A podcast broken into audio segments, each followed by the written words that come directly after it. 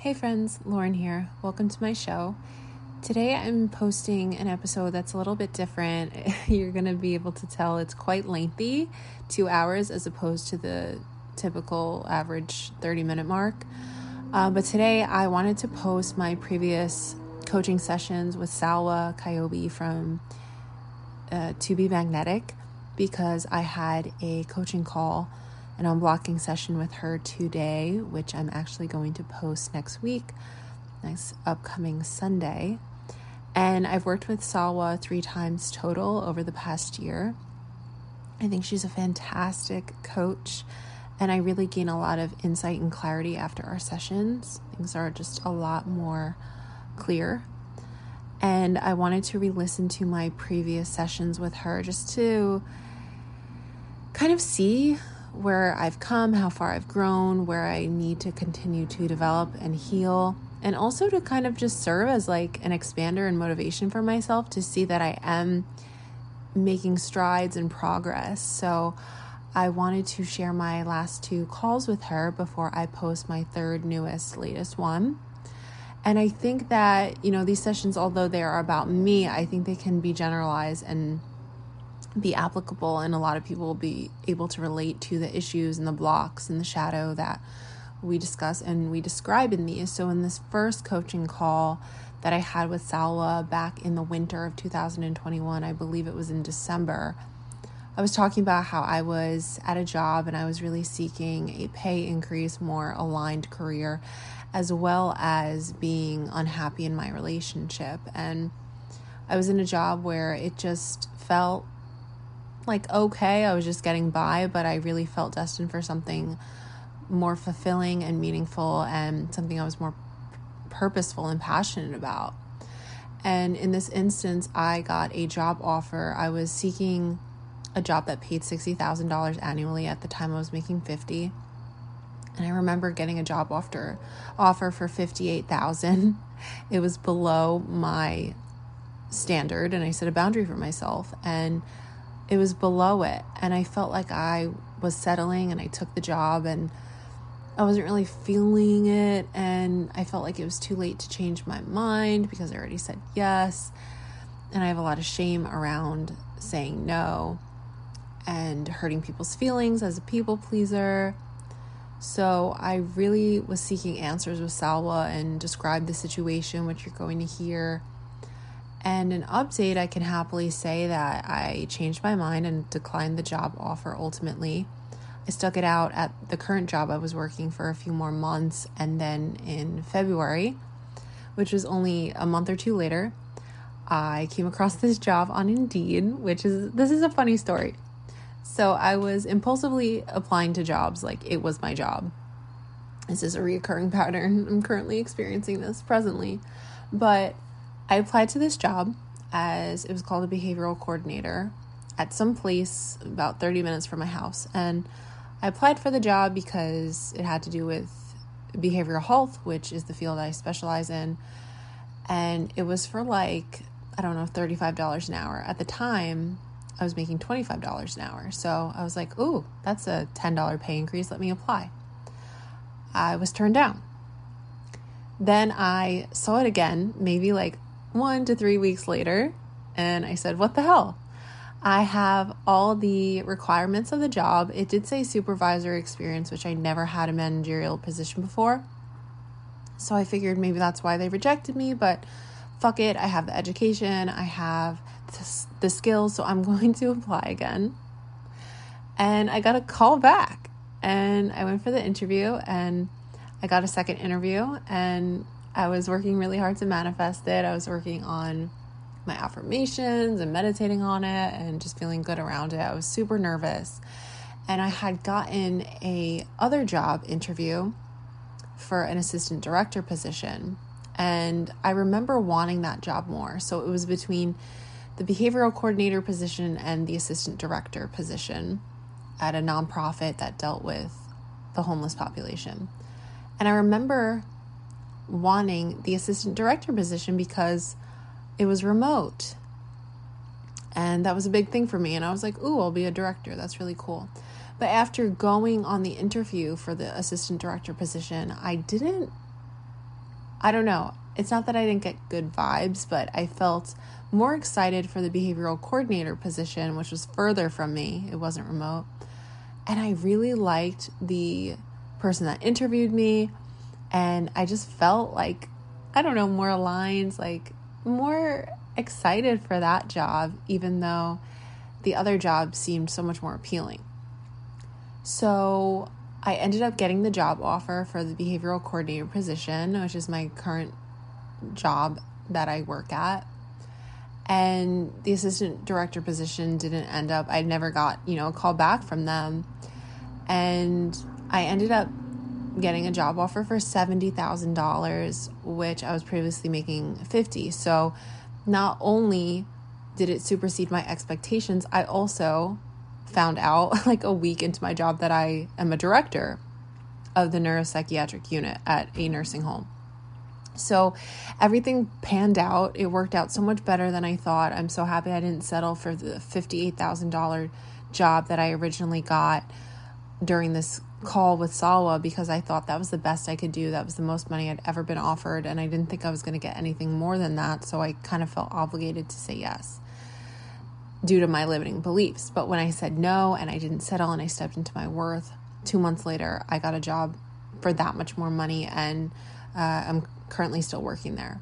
So I thought that was a really motivating story for people to know that there is something better out there and to really challenge those lack and those scarcity beliefs that hold us back. Sometimes we just have to prove ourselves wrong, you know? because we can only see what we've really experienced and what we believe to be true, but the life that you want for yourself is waiting on the other end of those hard decisions that you are avoiding and putting off. And also, an update with the relationship. I am now two months out of that relationship. It was a relationship that almost went on for two years, and I stayed in the relationship for six ish months after our call because I guess I still hadn't learned the lesson yet. I still had to keep running into the fire and get more burned. And only a few weeks after our session together in December, he broke up with me a third time. And it was kind of just downhill from there. And I ended up being the one to ultimately leave, which I knew I was going to have to be the one to leave in June or July. And I feel great. um, I am so happy, no regrets about that. And I feel so liberated and free. And I'm just spending time alone with myself, dating myself, getting to know myself even better. And I just want to say that throughout that whole relationship, I was doubting myself. I was questioning myself. I was invalidating myself. I wasn't trusting myself. And I was so detached and disconnected from my intuition. Because when you feel unhappy, y'all, like we ask the universe for a sign but then the universe sends us signs like, oh, feeling like shit every day with someone. Yeah, I'm pretty sure that that's a huge sign.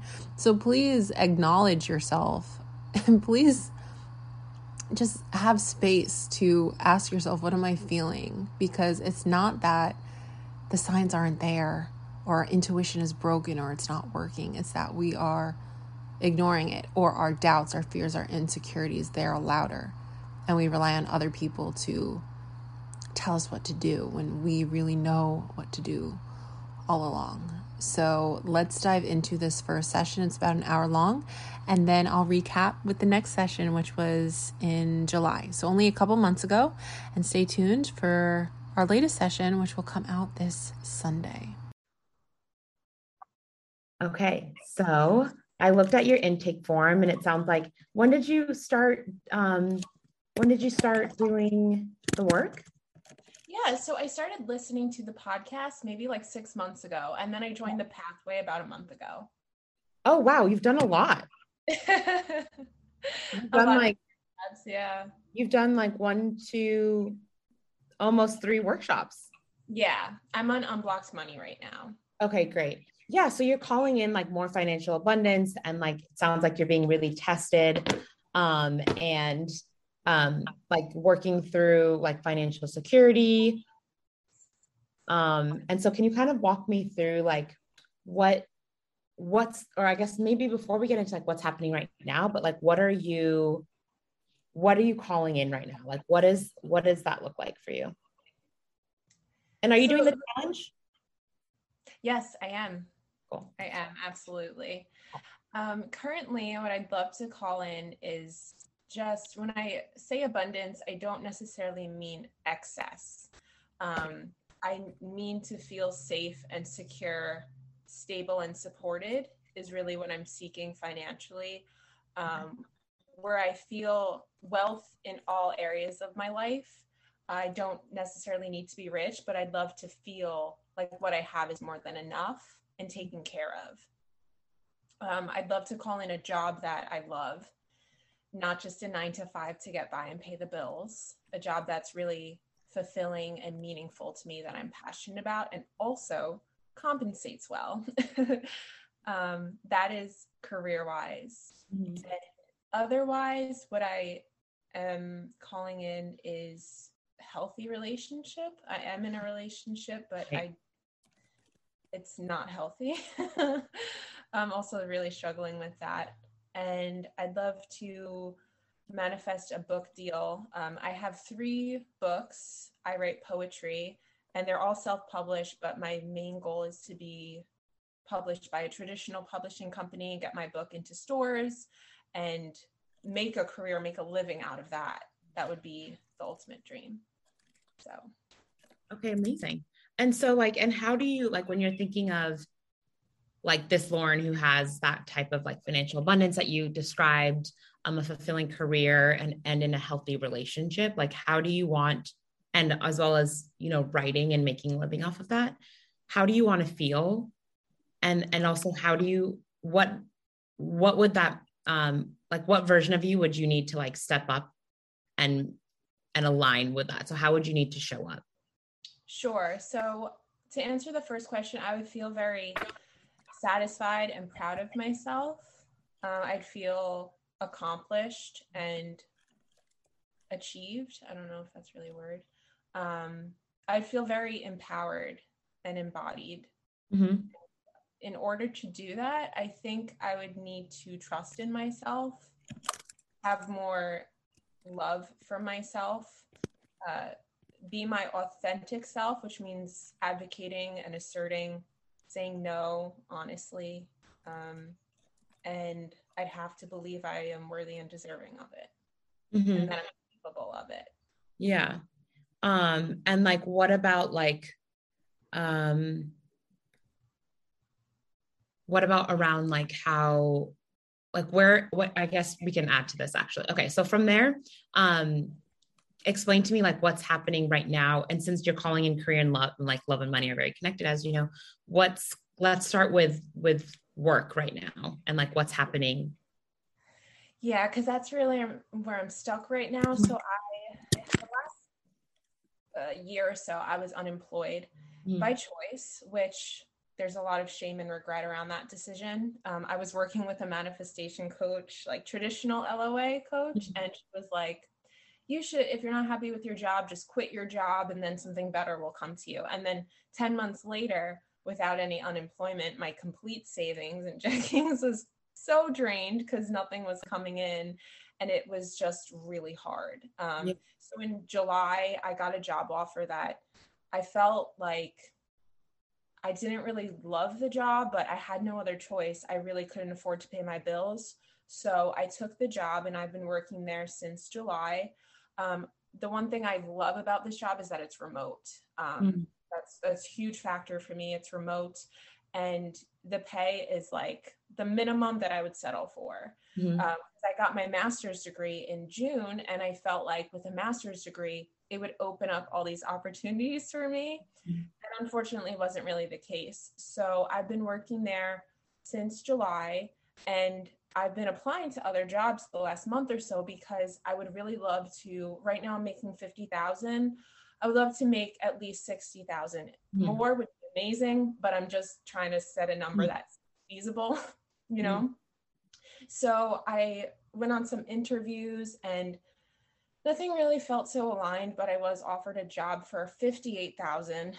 Of course it's below. Um, but I, I accepted the job like a couple days ago, Salwa, and I'm regretting it immediately because it it doesn't feel like a hell yes. I don't even know if it's the right decision to take that job because mm-hmm. am I settling if I take it? Am I proving that I'm getting to where I want to be? Like, I'm really struggling with this decision right now. Okay. So, but, and you made the choice. It's not that, you, I mean, you can change your mind, right? I know I have a lot of uh, shadow when it comes to being able to change my mind. okay.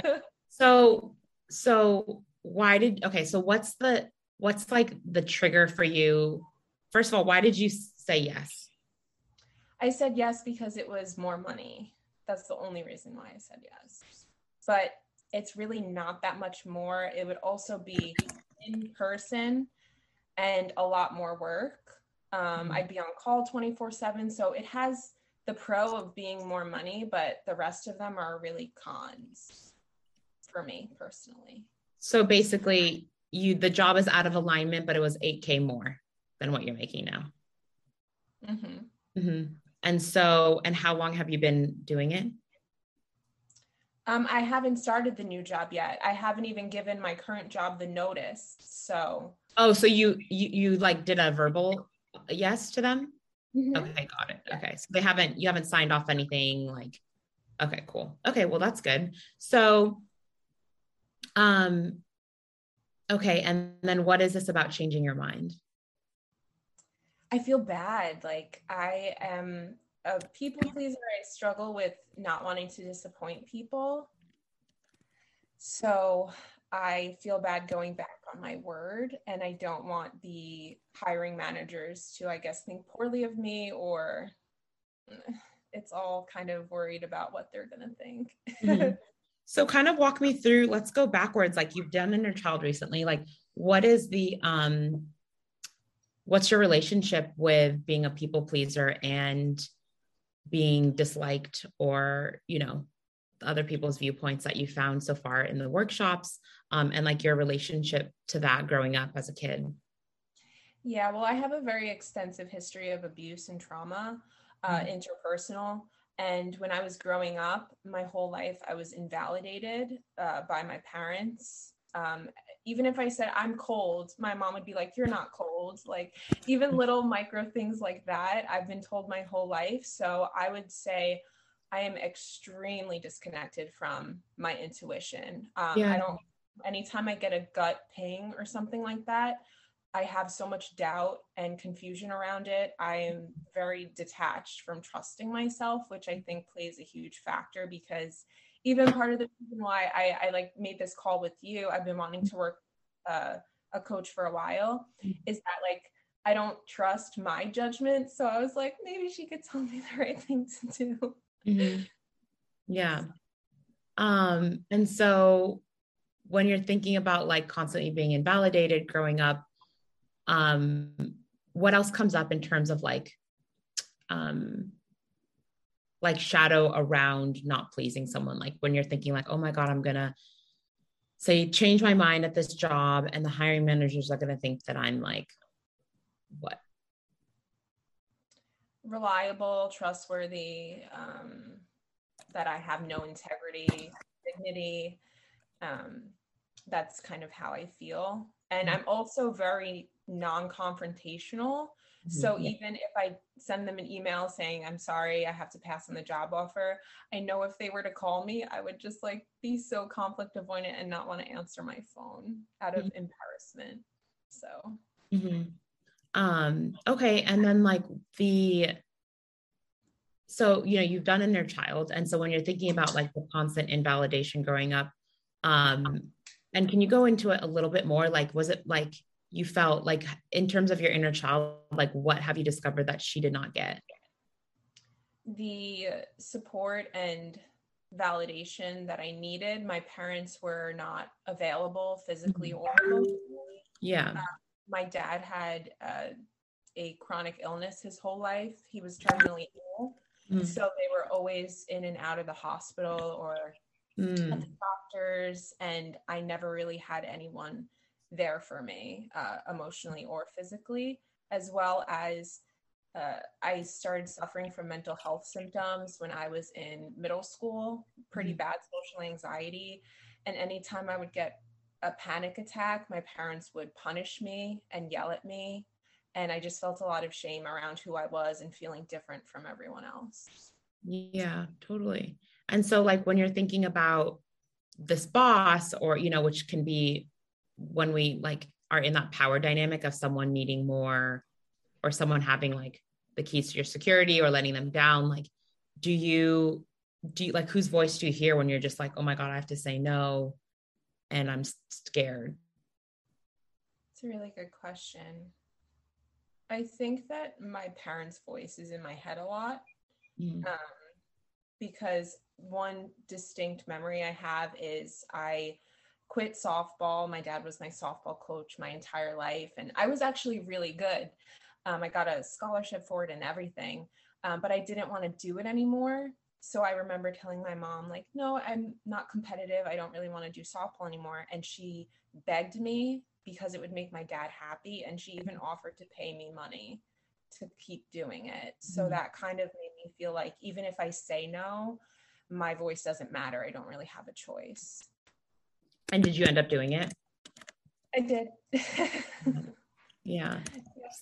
Yeah. And so, like, when you're thinking about like um or like when was the last time you trusted something like trusted your feeling about something? Or you know how often are you kind of hearing something and either shutting it down or needing for someone to validate what you're what you're feeling?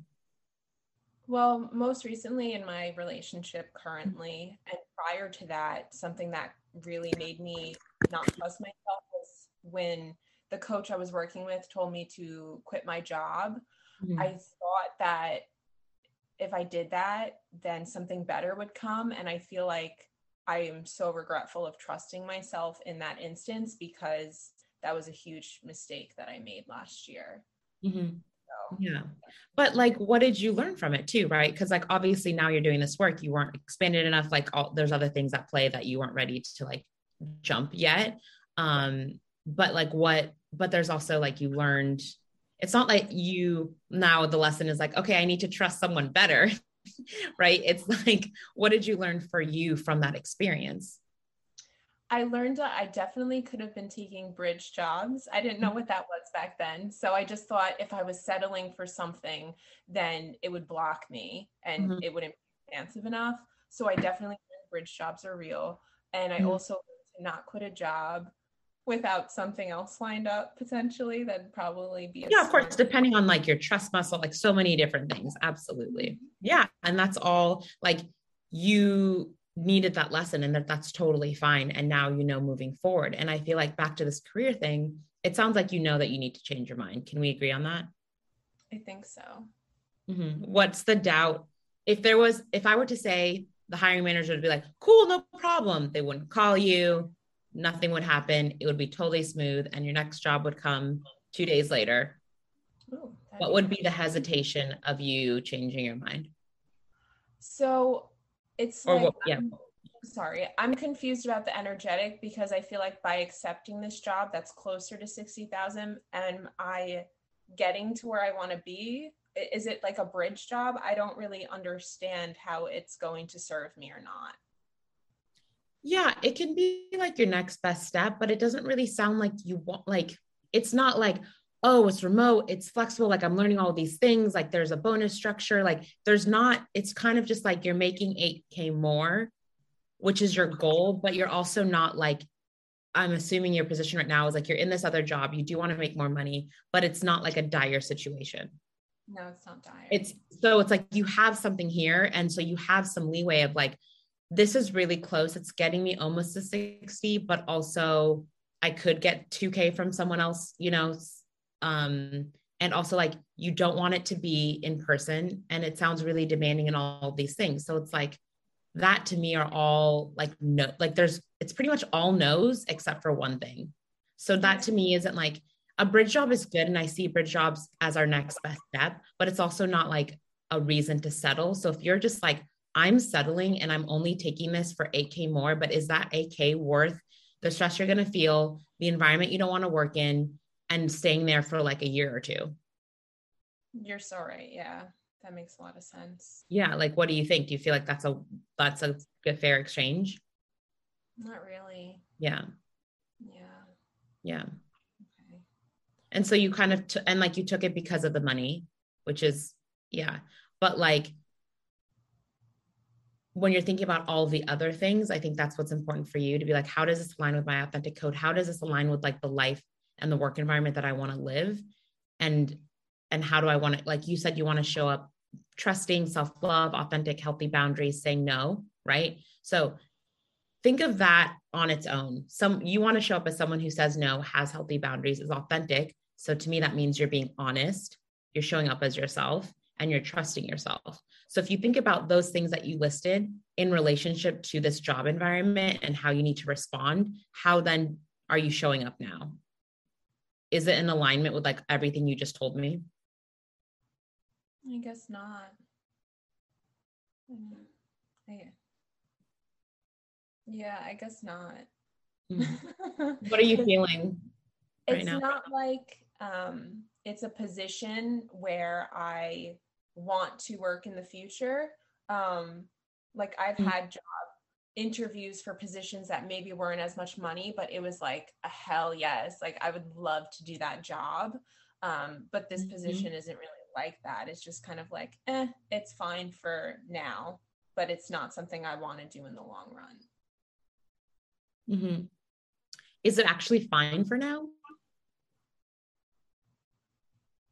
I guess it has to be. I, mean, I know you haven't done it, but like in terms of all of the no's of this job minus the money, like it sounds like it's it sounds like you're taking it because it's 8k more, which is fine. Um, but you know, I think you have to ask yourself if that's like if you're already think about this, you're already going in being like, okay, I have to do it. I can't change my mind. I can't say no. I'm worried about what they're gonna think. That's like how you're stepping into this role. Mm, that's yeah, that's a good point. You know what I mean? Like you're already showing up inauthentically because you actually don't want to work there. Yeah. Like, You're already not setting boundaries. You're already not saying no. And you're already not trusting that, like, I, this isn't what I want to do. I'm just kind of like now stuck and I feel like I should just keep going. yeah, that's exactly it. Yeah. So it's like, is that really, that's not an expansive place. That's like limiting belief. It's low self worth. It's fear. So, like, regardless of whether it's like what the bridge job is, it's like, how are you coming into it? Right. Like, a bridge job, you could take a bridge job that's like only 2000 more. And, but you're like, man, this feels good. Like, I'm going here. This, I'm going to show up. Like, it's all how you relate to it. But right now, you're kind of, you're going out of like your conditioning and low self worth versus like, yes, I'm going to do it this is where this is how i'm gonna i'm saying I'm, my yes is real and it's honest. You know i'm like in an environment that i want to and i'm showing up authentically. But it's like you're already kind of um doing all the other things before the job has even started. Yeah. A hundred percent. yeah. And so that's kind of um of course you don't have to you can choose to show up differently but i think it's also kind of like okay i don't need this job right now. Like i have this other one and i would rather maybe stay keep this as a bridge job and really call in. If i'm going to leave it's going to be for something that feels good. And like when i say yes to them it's it's going to be true and it's going to be honest. And it's going to be from like a healthy authentic place versus shame guilt and all the other stuff. You're yeah, because I've been going back and forth with this for the entire week. And I feel like I'm so indecisive about it that it's causing me so much stress. Mhm. I yeah don't think that that's like in the frequency that I want to be in when I start a new job. Mhm. yeah when you choose anything Yeah. yeah and so i think that that's that's the test and i think obviously like do what you need to do like we all need to learn certain things so if you're like okay i need to you know like do you feel like, like you really need to learn this lesson with this job Not really. I do have a lot of lack scarcity programming. So I think part of my reasoning is I should take this because nothing better is going to come. So I kind of right feel like, just the test and the lack yeah Mhm. but how is anything better going to come if you're always saying if you're going to keep saying yes to the things that aren't aligned right it's it's like saying like saying yes to all these things but then like well of course nothing better is going to come because you're not letting it come. Mm, interesting. Right? Like you kind of have to also be ready to receive the better thing which is when you say when you say no and you're like this isn't a yes. I'm really close. Obviously you're really close but there's something out there that like you're going to feel genuinely good about and honest like when you say yes to them as opposed to already kind of going in people pleasing mm, yeah. You know that's so interesting yeah. I mm. see that as a pattern that keeps popping up throughout my life. Yeah right like you're like okay i have to do this and then you're gonna and then if it's coming from that place and it's like how confident are you going to feel to like stay only six months or a year? Then it's like okay now i'm here for three you know like all these other things. And so i think um i think that especially because you're not in a situation where you're like oh my god i need to have this 8k more especially because i don't think it's worth how it's really making you feel and how you're showing up um you know then i think it's like hey you know this isn't i thought about it and this isn't actually going to be a good fit for me um you know. Yeah. yeah. Thank you. That gives a lot of clarity. Yeah and i feel like you already know you already knew that. It's just like scary you know? It's so scary. Yeah it's scary but you like totally know it. It's just like it's hard to you know um that's why you're doing this work because it's like your conditioning and all those patternings are strong and your subconscious is like okay let's just do this. This is safe. It's easy. But you're battling it because you know you're like oh i want something more. This is you know and that's what's coming from. Yeah that's a yeah. good point because i tend to choose safety over the what could be challenging but ultimately brings me to where i want to be. Yeah. And also like um let's walk through a couple scenarios. Like if they were to come back and be like oh well what do you need for you to stay? We really like you. Can we make this work?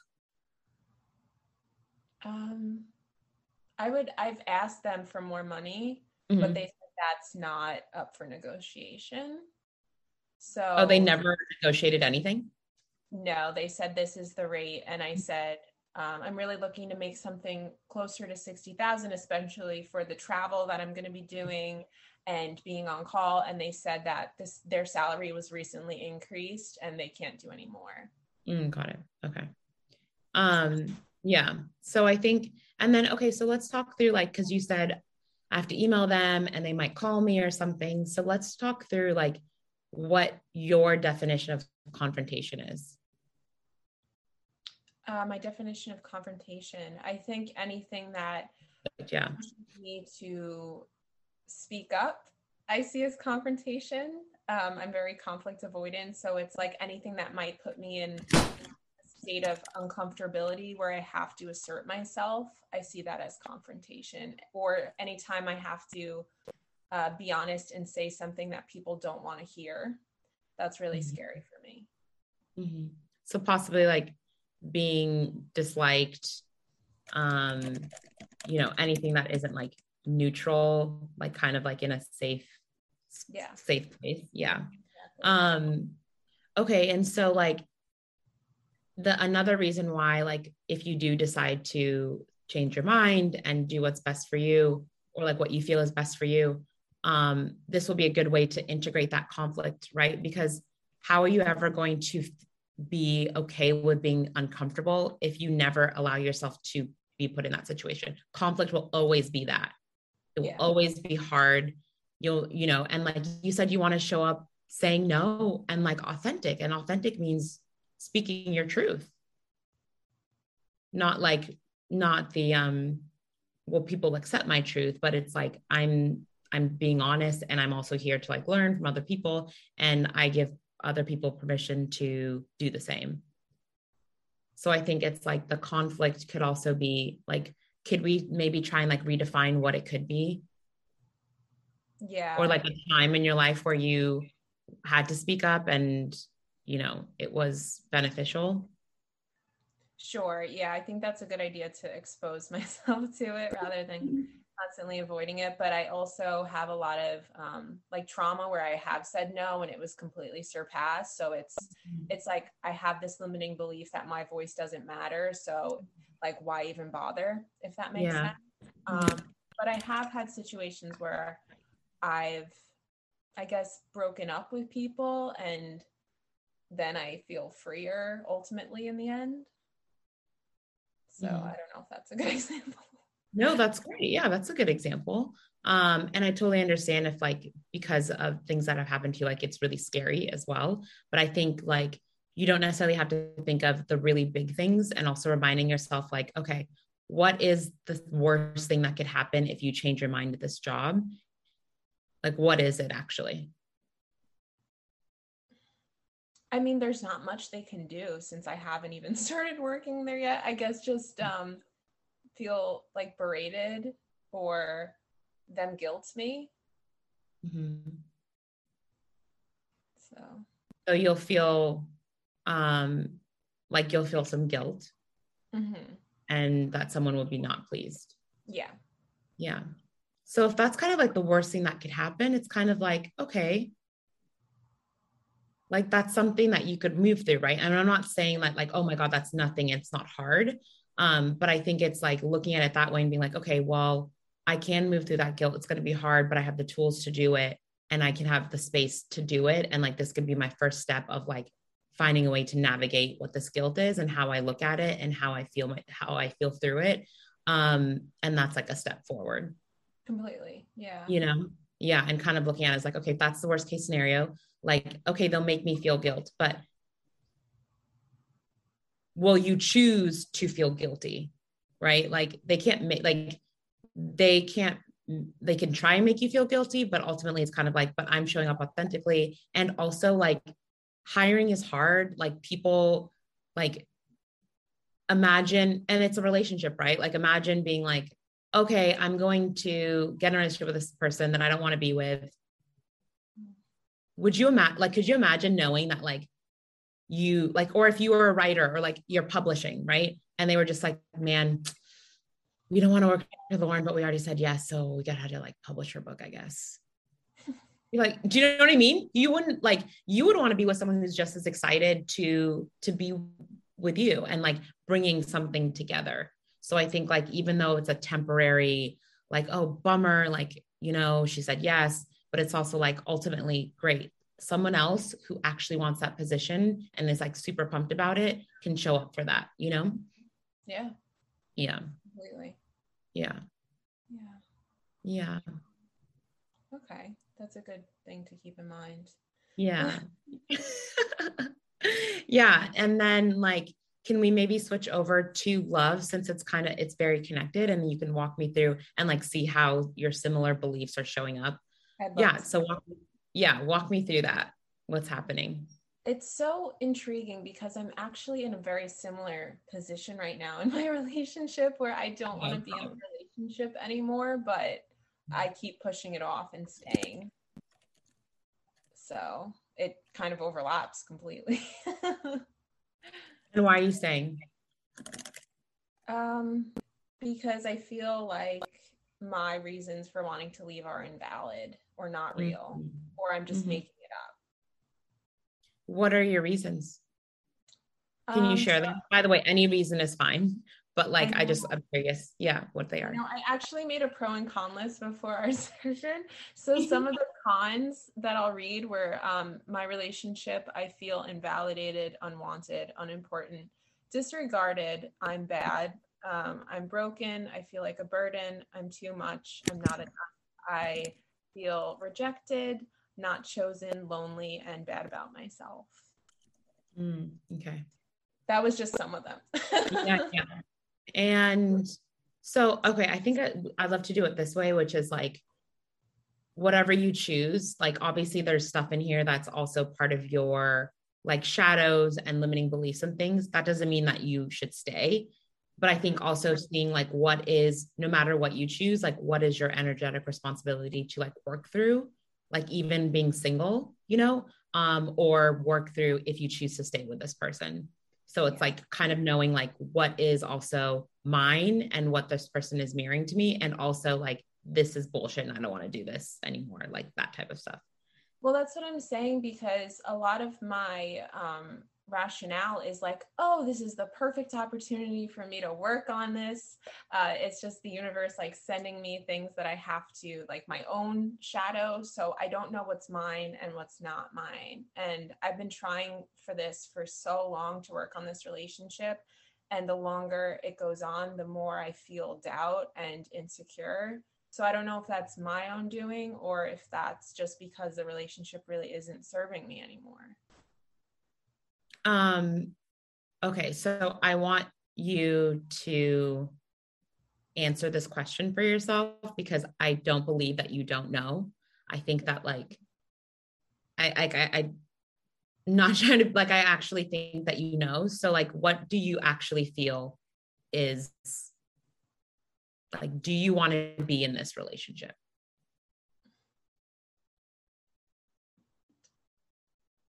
I do, but not the way that it's going. Mm-hmm. And is this person like, are, is it like a conversation around, you know, both of you are willing to work on it? Is it mutual? Is it, you know, what is? Yeah, we've been in couples therapy for at least six months and mm-hmm. he isn't willing to do any of the work. He says it's all it's all on my end. And I asked him to go to therapy he went for like a month and stopped going and he's convinced that it's all on my end which kind of makes me feel even more shame like something i'm damaged. So i would love to be in the relationship. I love him so much but it just keeps hurting me the longer i stay. Mm-hmm. yeah and also like just to affirm to you like it's a relationship. There's two people. There's no way that it's only just one person and if they and how would they know if it's all you when they're not even trying to see like what's going on? And if you're still feeling like i feel all of these things and they're kind of just like well figure it out you know is that the type of relationship that you want to be in? No. Yeah. What is the type of relationship how do you want to feel in your neck in a relationship? Mm. it's funny because when you say that i think of how i don't want to feel um, but I, I mean, I don't want to feel controlled and like someone's property. I don't want to feel um, small. Mm-hmm. I want to feel seen. I want to feel heard, and I want there to be uh, freedom on both sides. Mm-hmm. Um. Okay, so you so maybe you want to like so you want to feel um free. Um, I'm assuming like at peace. Um, you want to feel um, like, I don't know, inspired. Mm-hmm. Yeah. Um, and like that you're that there's like some interdependence and like you guys are both growing together as opposed to you like obviously kind of being the people pleaser and needing to like do everything or like manage their stuff? Yeah, I want to feel like I can show up as myself and be loved. I don't want there to be conditional love in the relationship. Mm-hmm. I want it to be unconditional. Yeah, so you want to show up authentic.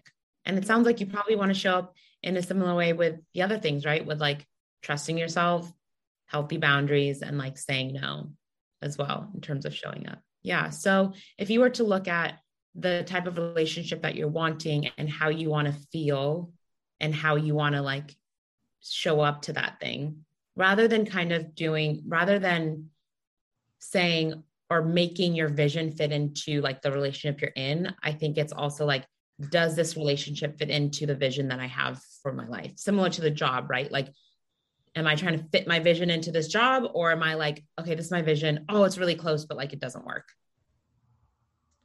yeah, I feel like I keep trying to make it work, but the way that it is now, um, it doesn't fit into my vision. No. Mm-hmm. Yeah. And it doesn't sound like it's like you've obviously tried. And you also, um, I think to your question around like, oh, what's my stuff? And I think you've kind of, we we're getting into like, what's your stuff, right? Your shadows and how you're like, you don't think your voice is valued, um, feeling like a burden and, and, and not being able to like speak your truth and you don't need to be in that relationship to work through that right like you've already been shown that so i think that that's not something you have to be like obviously this has been an opportunity Um, but a relationship is just that. And like you can't just do the opportunity, like it's not just on you. And I'm assuming the next relationship that you have is there there's an issue. You don't want that person to be like, wow, yeah, like you feel that way. I'm really sorry. Like let's work through that. Or like there's um like true partnership as opposed to um like isolating and just kind of like putting the blame on you which is sounds like you're pretty used to from your upbringing right? And so how does this relationship does he remind you of any like a caregiver or anyone like any of your parents at all in terms of either how they show up or how you show up or both? Yeah because like you said it's a lot of pressure um, mm. put on me but that's also a good question. I've never thought of that before. I would say aspects of him remind me of previous boyfriends. Mm-hmm. Um, but you know, my dad died when I was young, so I don't really remember him. Um, he kind of makes me feel abandoned though. Like I was adopted as a newborn, so mm-hmm. my first feeling I could ever remember feeling in my entire life is unwanted. Mm-hmm. And that's triggering this. So I can't say he reminds me of my parents that raised me, but it is reminding me of a feeling I felt when I was pretty young. Yeah. Yeah, of being unwanted. Well, did they make you because they made you feel that way though, right? I mean, when I was a kid and I found out I was adopted, I felt like something was wrong with me and I felt not good enough. Of course, I didn't understand the complexities of an 18 year old getting pregnant and how selfless it is to yeah. Get for adoption. So when I was young, I automatically assumed it was on me. Mm-hmm. Yeah, yeah. And like you're the burden. Mm-hmm. Yeah.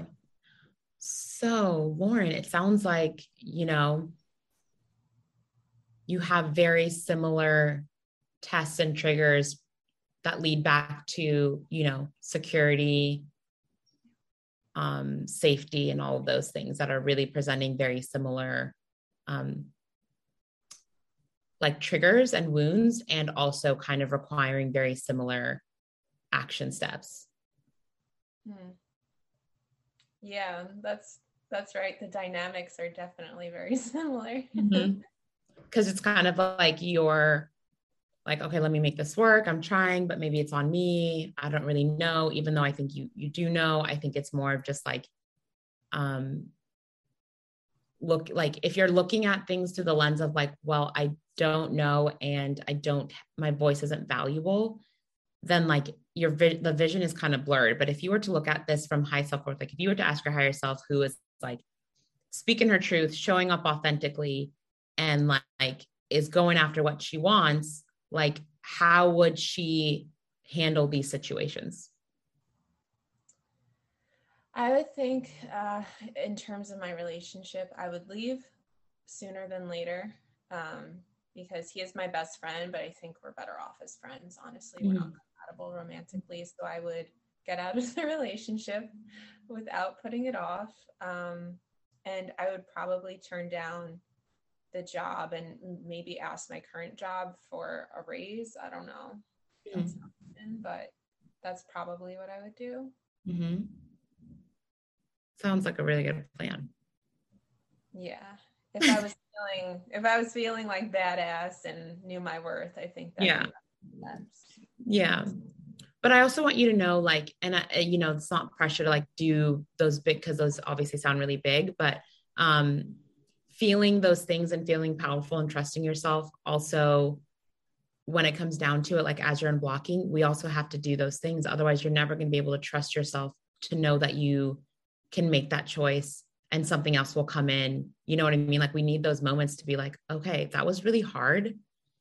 And yeah, I have a lot of low self worth in certain areas, but what builds the worth is like not just the unblocking, but actually moving through it, right? That's what builds the worth. Because even when we're unblocking and doing all these workshops, like at the end of the day, we still have to be the ones to like make the choice. You know, like unfortunately we can't do it in a DI. That would be so great. But great. but that's just to prepare us, right? That's the that's what we're doing in our subconscious so that it is on board with what actions we're taking. And so as you're unblocking, it's kind of like, okay, now you also have to be like, if I were to reinforce that my voice is valuable, what would I do?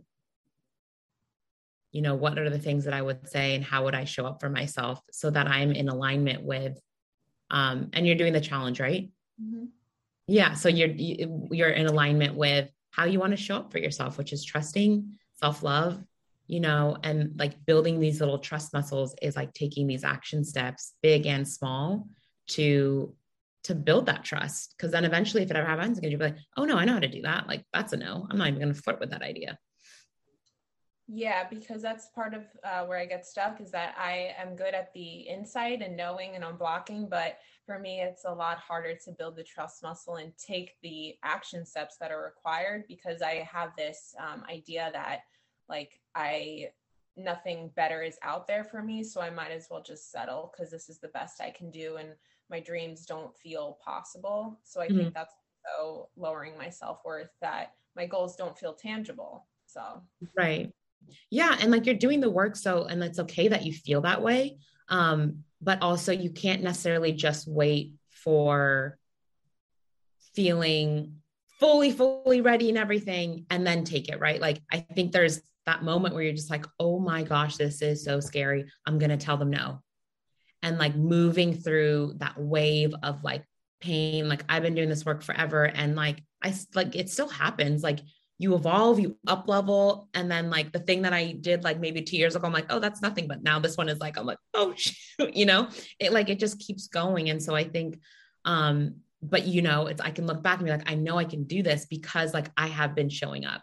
So i think it's also remembering that um as you're doing the subconscious work and everything those steps are really hard, but like they're not always going to be this hard.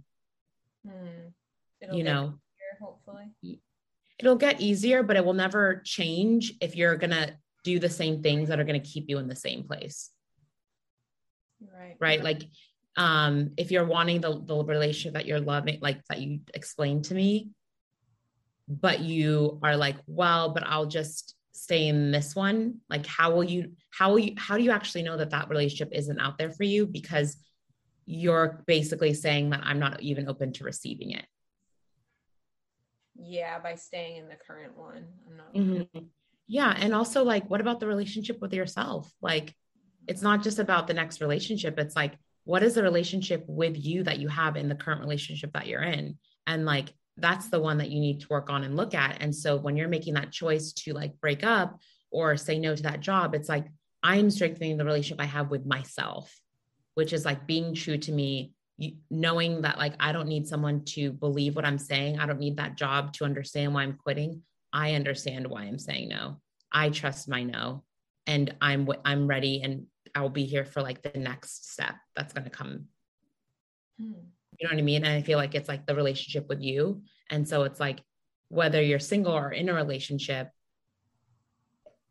it's still the relationship with you, which is the most important. So you're not losing if you are saying yes, like you breaking up with someone or you saying no to that job is a yes to you.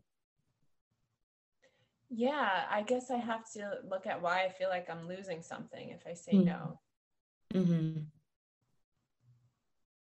what do you think you'll be losing if you break if you break up with your partner love mm-hmm. um connection i guess that's really it like a companion yeah but do you feel love and connection right now not at all i feel so alone mm-hmm. i feel it's one-sided you know yeah so you're actually probably gaining love and connection because then you get to put all that energy towards yourself. Yeah, that's a really good. I'm going to actually journal on that. Like, what is my relationship to myself within this relationship? Because I've never even thought of that question before. Yeah. Because it should be like expansive and growing and like intimate and and um not like neglected. Like you're saying like you feel rejected you feel too much you feel not chosen but it's like are you what parts of you are rejecting? Like what parts of you are you neglecting? What parts of you are you of you are you not choosing right? Um and like being lonely inside of a relationship i think is so much harder than i'm single and i'm alone but i'm not like lonely because i want it i like to be with myself yep yeah yeah yeah Agreed. I I guess I have a hard time distinguishing, you know when Lacy says to run into the fire, like I have a hard time distinguishing what is testing me as well as what is asking me to show up and work on it so that I improve myself. Like it's very hard for me to know the difference between the no and the yes. Um, I think it can be both. Like I think it's nuanced. Like, like for this example, like this relationship, I think you've clearly identified what you need to work on in all of your shadows and limiting beliefs around like staying too small, people pleasing, not speaking your truth, feeling like you are a burden, feeling like you have to, like it's your problem and that you can't trust yourself. Those are all things that like this relationship has shown you, and you being like, okay, in this relationship, I don't speak my truth. I stay small. I'm not being honest and I'm not being authentic. So that's like, that's the stuff that you need to work on. However, you don't need to work on that with someone who doesn't want to work on that with you. Mm-hmm. Yeah. Right? Like that's very different than like if everything was great and you're just like, oh, this person is like, you know, needing me to be more intimate. I'm going to break up with them, which is kind of like different between like, oh man, like I'm really scared to be open with someone. This is really my opportunity to like work through that with someone who cares about me. That's very different. Do you see the difference? Yeah, because one of them sounds like giving up when things get hard, and the other one sounds like exactly, exactly, and like settling, which is not the same thing. Mm.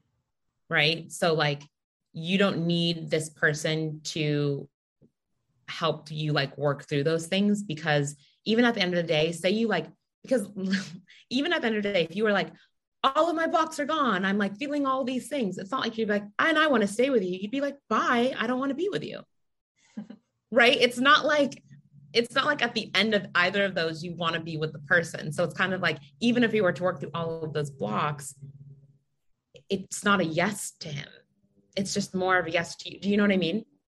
Well, I feel like it's a yes to him in an ideal world where he's different, which isn't not really like right to be with someone that is not possessive, is not jealous. Like that's not him at this moment.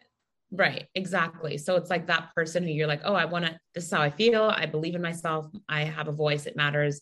And you are doing the internal work because you also want to be with someone who wants to do the work. Like, think about the growth of your relationship. If you're doing all these things to improve and this person is just like, I don't need to do anything, that's not what you're wanting right? So it's like it's not like you are like i want to work through this and like me too like let's do this together. You're you're you're basically in a relationship with yourself with this person but it's way it sounds way more tense and harder because it's like in an energy in an environment that's not expansive. It's kind of like okay i need to fix myself to be to fix this relationship versus i want to work on myself because i want to show up as authentically as possible yeah, it feels like I have to change myself in order for him to love me. Yeah, exactly. And that's not that's not the same as yeah. And that's like if that's the motivation, you know, like thinking about what's motivating you for that and then also what's making motivating you for the job, which is kind of like fear. I need to change, I need to please. You know what I mean? It's not like a your actions are coming from the motivation of like serving other people I see. Yeah. I never understood like why they say love and money is so connected, but yeah. the parallel is crazy. Mm-hmm. Yeah. Because you're showing up similar in both, like you're showing up very similarly in both, in both areas. Huh. That's something. yeah. Um, and so, you know, when you're thinking about like, well, I do want more money and I do want like I want to feel lit up and I want to like I got a master's and I want to utilize all those things. It's kind of like okay, so you're wanting more, but like where's all of that more going to come like fit in when you're just like I want to but I'm playing small here and I'm playing small here. There's like you're like asking for this, but like you have this much space to like let it in. Does that make sense? It makes sense, but it's um I think challenging because this is the best offer I've gotten. So it feels like, oh, like kind of I don't know, like this is the best. I can't do any better. I guess that's showing up again, but it, it feels like you said if people were offering me jobs for like 70 80 90 you know i would be like oh that's possible i guess but since i haven't seen it i guess that's why it just doesn't feel like it's doable yeah no and i totally understand that but you also know that they exist and so i know it hasn't happened for you yet but i think that like that's where the test comes in right like are you are you going to choose that okay this is the best i can ever get or you know what I have this job. It's fine. I'm going to see what I can work on and that I'm going to wait and see like what else is out there. That's like what makes tests so hard because it's like it's shiny and you're like, okay, fine, I'll just settle. But that's when we have to be like, no, I don't, I'm not going to do that anymore. Yeah. I'm not going to settle anymore. I'm not going to people please. I'm not going to like that, that these opportunities and tests are when you get to decide are you going to change your pattern or are you going to show up the same way hmm. Yeah as well as in my relationship because yeah this is the healthiest relationship I've ever had, which I think says a lot. But like, he's, you know, the healthiest person I've ever been with. So again, it's like scary because I'm like, is this the best I could do? It, it goes mm-hmm. right back to what we were just talking about. Yeah. And I know right now it doesn't feel that way, but you're doing the work and you'll get, you know, it's going to keep going and growing. And also, we're going to have to show up. Like, if you're thinking about inner child work, you've done it, you know, reinforcing healthy environment for them. It's like, okay, that's the whole point of reparenting, right? It's not you telling young Lauren again, you can't, you can't say no, you have to people please. It's you holding her hand and being like, hey, I know that you learned that your voice didn't matter but I know that your voice matters. And because of that, I'm going to hold your hand and we're going to, we're going to speak up. Mm. And that's like the reparenting, right? It's not you repeating to her, be quiet, do what they want to do. It's you now being like, no, I'm with you. And like you get another option. And I know you didn't have that before, but like we're going to do it differently now yeah, that feels so much different. yeah. right? Wow. Yeah. And so that's like the reparenting and you showing up for her, like, and doing this work to be like, okay, if my inner child had an environment where she was like just heard and seen and valued, you know, that's what we're doing in our subconscious, right? To reinforcing those new neural pathways of high self worth. So it's kind of like, okay, then how am I going to show up for that in real life, in real time? Completely. Because I think yeah. with me, it's like I have the awareness and like the introspection, but it's actually doing the next right thing. Mm, yeah. And also like the relationship thing when you're like, well, it's the relationship I've ever had, but it's also like the relationship with you so you're not losing anything. It's like you're growing the relationship with you and you're doing all of that work for you. And that you is going to meet the person who is aligned and is on the same path forward. And you don't have to necessarily see it right now. Like they, they're there. Like there's so many people in this world. But what's most important is that you're like, but even if I'm single, I'm having healthy boundaries. I'm saying no and I'm showing up authentically. And I'm trusting that this is my choice. I'm glad you said that because I haven't even thought about the relationship with myself. I've just been thinking about what he wants and what's yeah, and like your job and all those things. But it sounds like you have very similar tests, opportunities, and growth. Um, and like before we wrap up, I think like some of the DIs. So I know you've done a few workshops, but I think like it's also really important to like stop and do a lot of reinforcement in between because it's like a lot of information. And so doing I don't know how how um, much longer do you have with money? I'm about 70% through. Okay. So like maybe after you're done or alongside money, I really want you to do some like, and I'm going to give you homework, but I'm going to like do some, a lot of reinforcement around like inner child shadow, um, and like reinforcing high self-worth beliefs around like using your voice, being seen and like trusting yourself because like and like the shadow reinforcing DI will be a really good one. It's in the daily practice and it's the one where you sit across from someone in a chair. Have you done that one? Yeah, I like that one. Yeah. So using that with like your current partner, practicing being like, this isn't working for me. And I'm sorry, but like this is a no and like I need to I need to like I know what I need to work on but also you have stuff and I'm not taking that with me.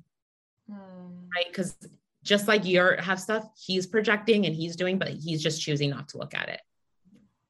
You know? So I think it's also like you using that DI to like show your subconscious that this this conversation is possible, it's safe and how do you want to show up in it? And then also like maybe doing that with the, the person you interviewed for the job.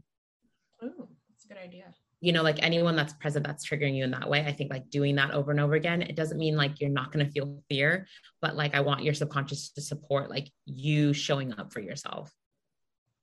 It's a really great idea. Yeah. Um and then and and then like i'll give some other um, ideas for DIs. Um, I think it's next week that we start to get into the daily practice and the challenge. So like obviously you can like switch it up, but I do want you to start to do some good reinforcement. Um, if you can alongside money, like authentic self DI, you know, um, magnetic self DI, like things like that to really continue to strengthen your subconscious. Um, and then really like, you know, you know the steps you need to take. So like whether you need to take smaller ones, um, but like ultimately kind of asking yourself like I don't think you're I think you've already run into the fire with the relationship for a while. so I don't think like it's about like do I need to run further? It's kind of like the jumping off a cliff for you in the relationship is really like I'm choosing myself now. Mm. And like you know what I mean? Like I think that's like the the jump. And love and money are really connected and I think it's like you taking any opportunity to really show up for like what you want. Wow. Yeah, this has been so helpful. oh, yay. I know we covered a lot of stuff. this was amazing. Thank you. Yeah, of course. Um, you know, I think that like you have, do you have any uh, questions before we wrap up?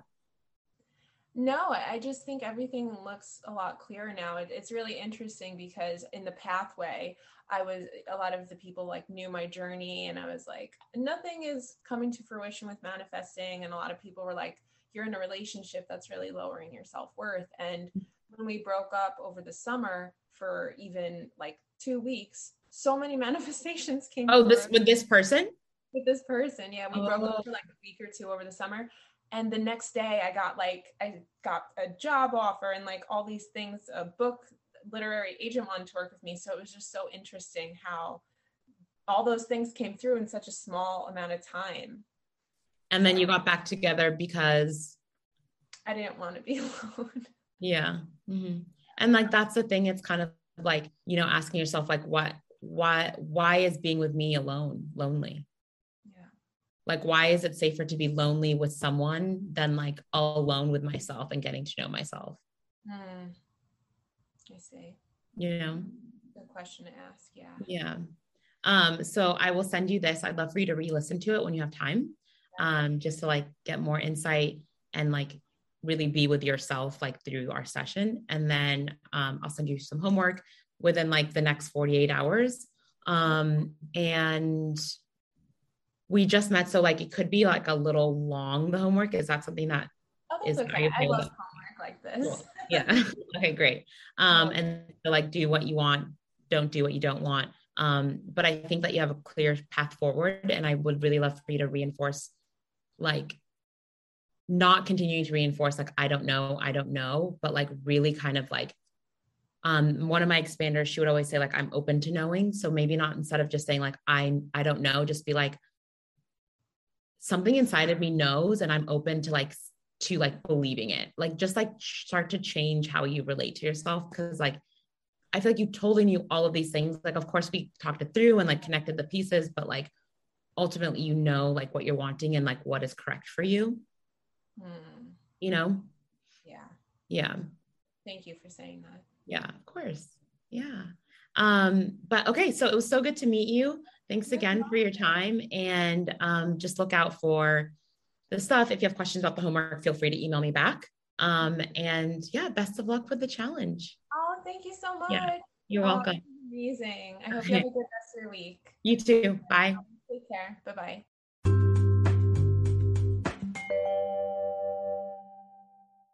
Um, so, you know, I looked over your form and it sounds like you feel, and even that post was like feeling a little like, I feel like I'm doing everything, but nothing's happening. And um, kind of feeling stuck on like where to move forward and calling in career book deal stuff. So still career and professional growth. Um, those are like your two main focuses. Yeah. So walk me through kind of like some updates. Yeah. So it's so funny. After our last session, I know that was like in January, February of last year. Mm-hmm. Um, I was very hesitant because I got this job offer for like $59,000 and I was dead set on 60 or more. I ended up passing it up. And then a month later, I got a job for $70,000, which felt like super expansive. And I am very grateful for that. I was just like, this is so funny. I didn't settle for less than what I thought I deserved, and I got even more than I asked. Um, so that was a beautiful, a beautiful thing. And um, I'm still in that job. I've only been there for four months, and I don't hate my job, but it is hard because I am the director of a psych unit and I get physically assaulted like three to four days a week by the residents. Oh, and as someone that has like a domestic violence history, I just like don't like getting physically abused, you know, at work. It's it's kind of hard to deal with that. Um and I am getting paid less than all the other directors. You know, all the other directors are getting paid 5, 10, 15, 20,000 more than me. Um, although granted they have been there longer. So anyway, I don't necessarily want to leave my job, but I have been recently feeling this desire to travel. Like I would absolutely love to live in Europe for a few months. Um, I recently took a trip to Italy and Greece, and I want to go back so bad for like a month or two just to visit Spain and France and Italy. And that's not possible with my current job. Mm-hmm. So um, it's kind of, you know, a discrepancy. And I don't necessarily want to leave my job. It's good experience, but at the same time, I am being attracted to do this and I can't have both at the same time. Mm-hmm. So I've been looking for jobs, remote jobs and I've maybe applied to like 50 in the last two weeks, and it's all five zero. 50, yes, 50 jobs, five zero. And I either hear nothing or I get an email, and it's like your application has been declined. Um, so that's been a little frustrating, you know. And um, I recently got out of a two year relationship that was very verbally and emotionally abusive. And we talked about last time?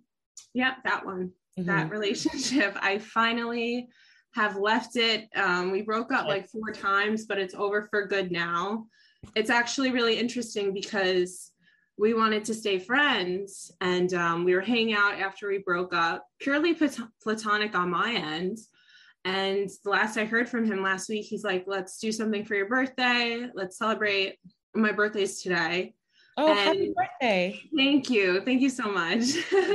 My birthday's today, and I haven't heard from him all this week. So I think that it's like officially done. I don't I'm not gonna hear from him if he didn't wish me happy birthday. So I'm feeling kind of like hurt by that, but also kind of freed because then that means that, you know, I can officially close that chapter. So okay. it's just been a lot of weird energetic stuff going on. well, hold on, because um so what i'm picking up on both of these scenarios is like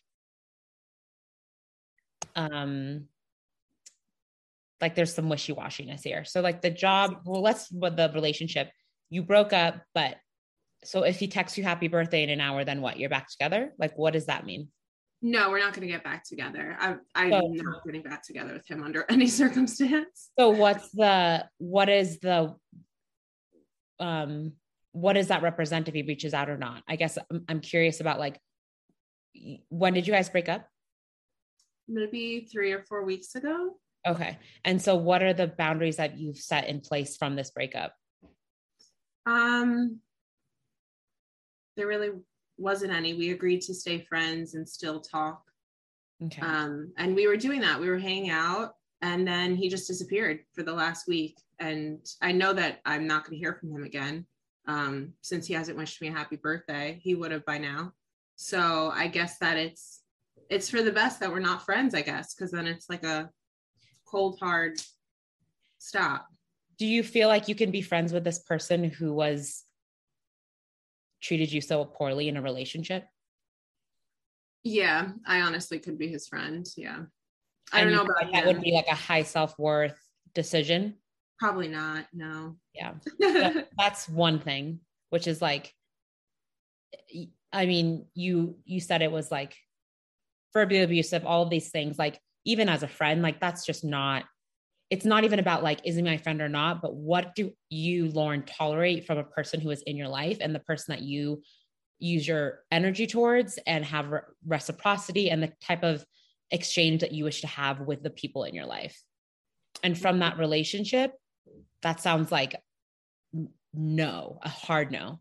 So i'm curious why it went from that to like oh i could just be his friend. To me that's like a red flag in my mm-hmm. head about why does he deserve your friendship? Truthfully, it made the loss a little easier that way. Mm-hmm. It made it so that it wasn't like from zero to a hundred, like we're together all the time, talking every day. So now I never see or hear from him ever again. It just was like a buffer cushion for the grief. Yeah. yeah. Do you see how that's, do you see how that would be blocking you from other things? Yes, now that you've mentioned that. Yeah. Um, because you finally like this is such a huge step. I'm like so proud of you. Like that was so hard, like back and forth. And when we first talked, it was like I think you were wanting to, and then he actually broke up with you, and then you got back together. So the fact that you're finally like at this point where you're like, I will never, I can hear that boundary of like, no way I would get back together with him. But then there's this other back door where it's like, but we could be friends and like all, you know, like I think it's going to be really important and it's not going to be easy but the best way is to like literally close that door. Not only close the door to him but close the door of the pattern that that you were in and the low self-worth behavior you were in with this person and really start to move on. Okay yeah. You know what i mean? Because right now that's not moving on and it's like oh is he going to text me? Is he not? Like that that is no longer your responsibility or concern and i'm not going to say that that's not a hard thing but at this point it's like you're dragging out this situation and from what I've heard and mm-hmm. learned about this relationship, he doesn't deserve to be your friend. Yeah. You know? It's true. I yeah. have noticed that. I do have friendship boundaries, even with my girlfriends. I mm-hmm. I went on a trip to Italy and Greece with my friend.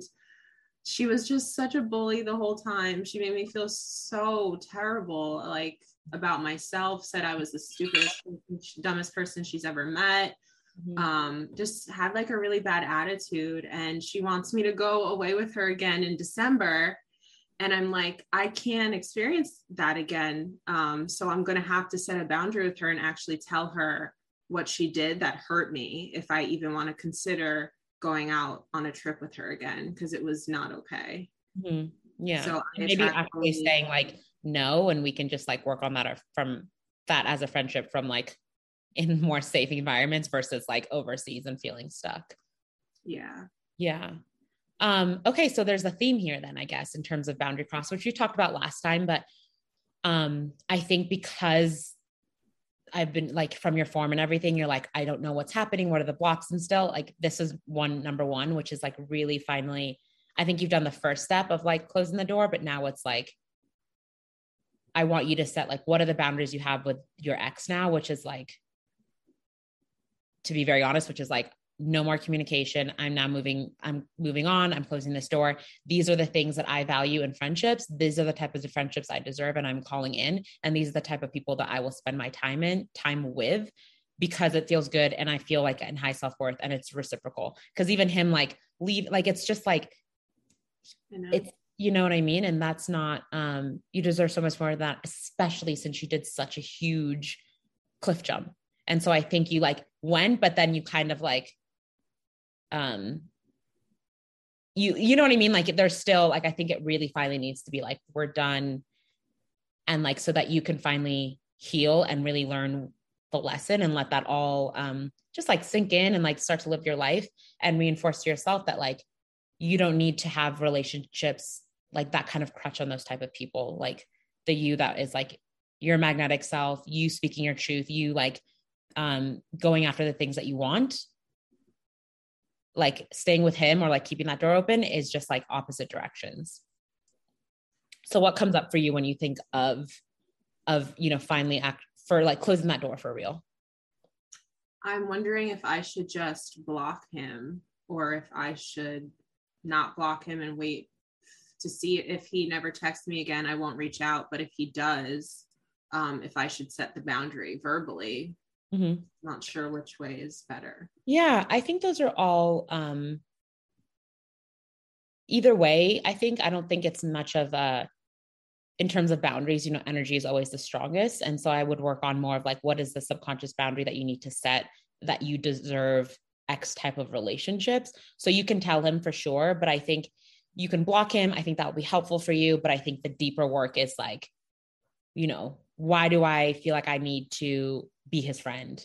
And like, I, you know what I mean? Or like that I need to keep that tight. So that's my next question actually is, excuse me, what are you, um, that fear of like really letting it go and like being without him for real what's the fear and what do you think that you're losing and then i want to know like what you think you'll be gaining um it's more so just like the grief and the mm-hmm. heartbreak that comes along with losing a relationship loss has historically been one of the most difficult emotions for me mm-hmm. uh, to feel so that is 100% it for sure um, but what I would gain. Like I feel so awesome being single. I it's so nice not being insulted every single day.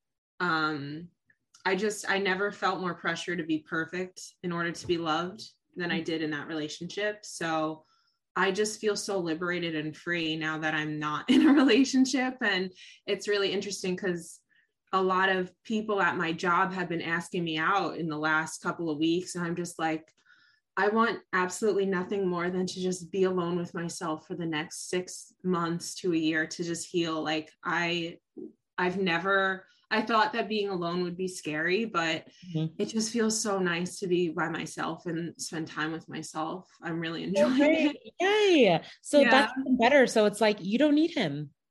No. And I think the more you are like mind, cause like even here with that is like your intention is like, I just want to be me again. I want to belong to myself again. I want to like really be with Lauren. And it's like, yeah, he doesn't fit into that picture. You know, and I think that like that's going to be a really big final kind of step. So whether it's like you can block him, you can tell him, um, you know, he has kind of gone off and blown you off. So like I don't really think you owe him any sort of anything. Like if you're like today I'm going to block this person and that let it be done, then like go ahead and do that. But most importantly, it's kind of like what I want you to be really clear on what are your next boundaries with this person, ideally in a way of like, we are cut, we are actually fully closing this door so I can heal. Um, especially because if he treated that way, treated you that way in a relationship, like again, like that is not a friend. Yeah. You know? Um, and so I think it's really time to be like, you know what, like wish you the best and move on. And I think you need to really be clear on like what those boundaries are, how you're going to set them, whether it's blocking, whether it's letting him know and then never answering a call again. You get to decide. I think those are all like smaller details, but I think it's more of like, okay, what am I no longer going to accept? And what are the friendships and the way that I show up to those friendships moving forward? What is that going to be? Yeah. You know, it's a start for sure. Yeah. Yeah. Cause you deserve that. Thank you. um, okay. And then is it okay if we go back, go into work again? Yeah. Um, so um, I had a question with this new job when, because I remember that other job where you were like, well, should I say no? And you did, which is awesome because you were like so scared. Um, and so, uh, and then you got seven. So when you said yes to that, can you walk me through any like, did you feel like you were settling at that time? Did you think like the remote travel thing might be a little bit newer that like desire, but like anything else, did you feel like, did you ask for more? Where were you at in your worth when you said yes to this or what you thought was, you know?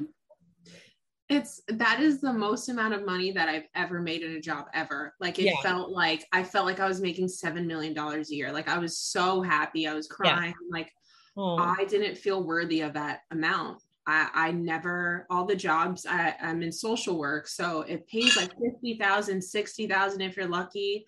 Yeah. I was never a director or a supervisor anywhere, so I had no idea how I got the job. I was just astonished. Mm-hmm. So it felt very. Wait, do you really not know how you got it?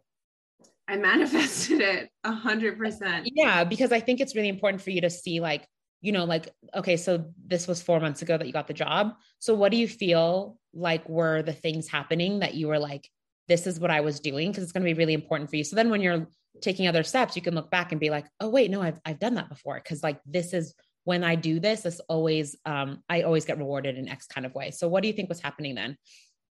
Um, or like leading up to it? Because you were still with him, I think, during that time. I was, yeah, on and off. I was still with him. Um, I think by not settling for that job, mm-hmm. that really, because I think it was the next week I applied. And um, it was so funny because they initially denied my application. And I was like, I'm going to apply again. And then I got called for an interview. Oh, and my boss, yeah, my boss was like, the HR lady didn't read your resume correctly, but then I went over it and I said, call her back. So um, I think it was by not settling for that job and also not being like desperate for another job because I did have a job at the time. Um, so it wasn't like I was, I felt like this need to get a job right away. I was just kind of like patient with it, which I'm trying to do now. I'm not compulsively applying to jobs. I'm just applying when I see something or it feels like, like 50 in a week. Yeah, that's true. Well, initially, yes. Like a couple weeks ago, I applied okay. to like 50 jobs, but now I'm not applying. Okay, good. Okay. I was like, I don't know. That's true, true. Yeah. Okay. So, um, okay. So what has been the up? Let's talk about how, how this has been expansive, how it's been an up level outside of the pay and like how you've shown up to it that might be different than the last job.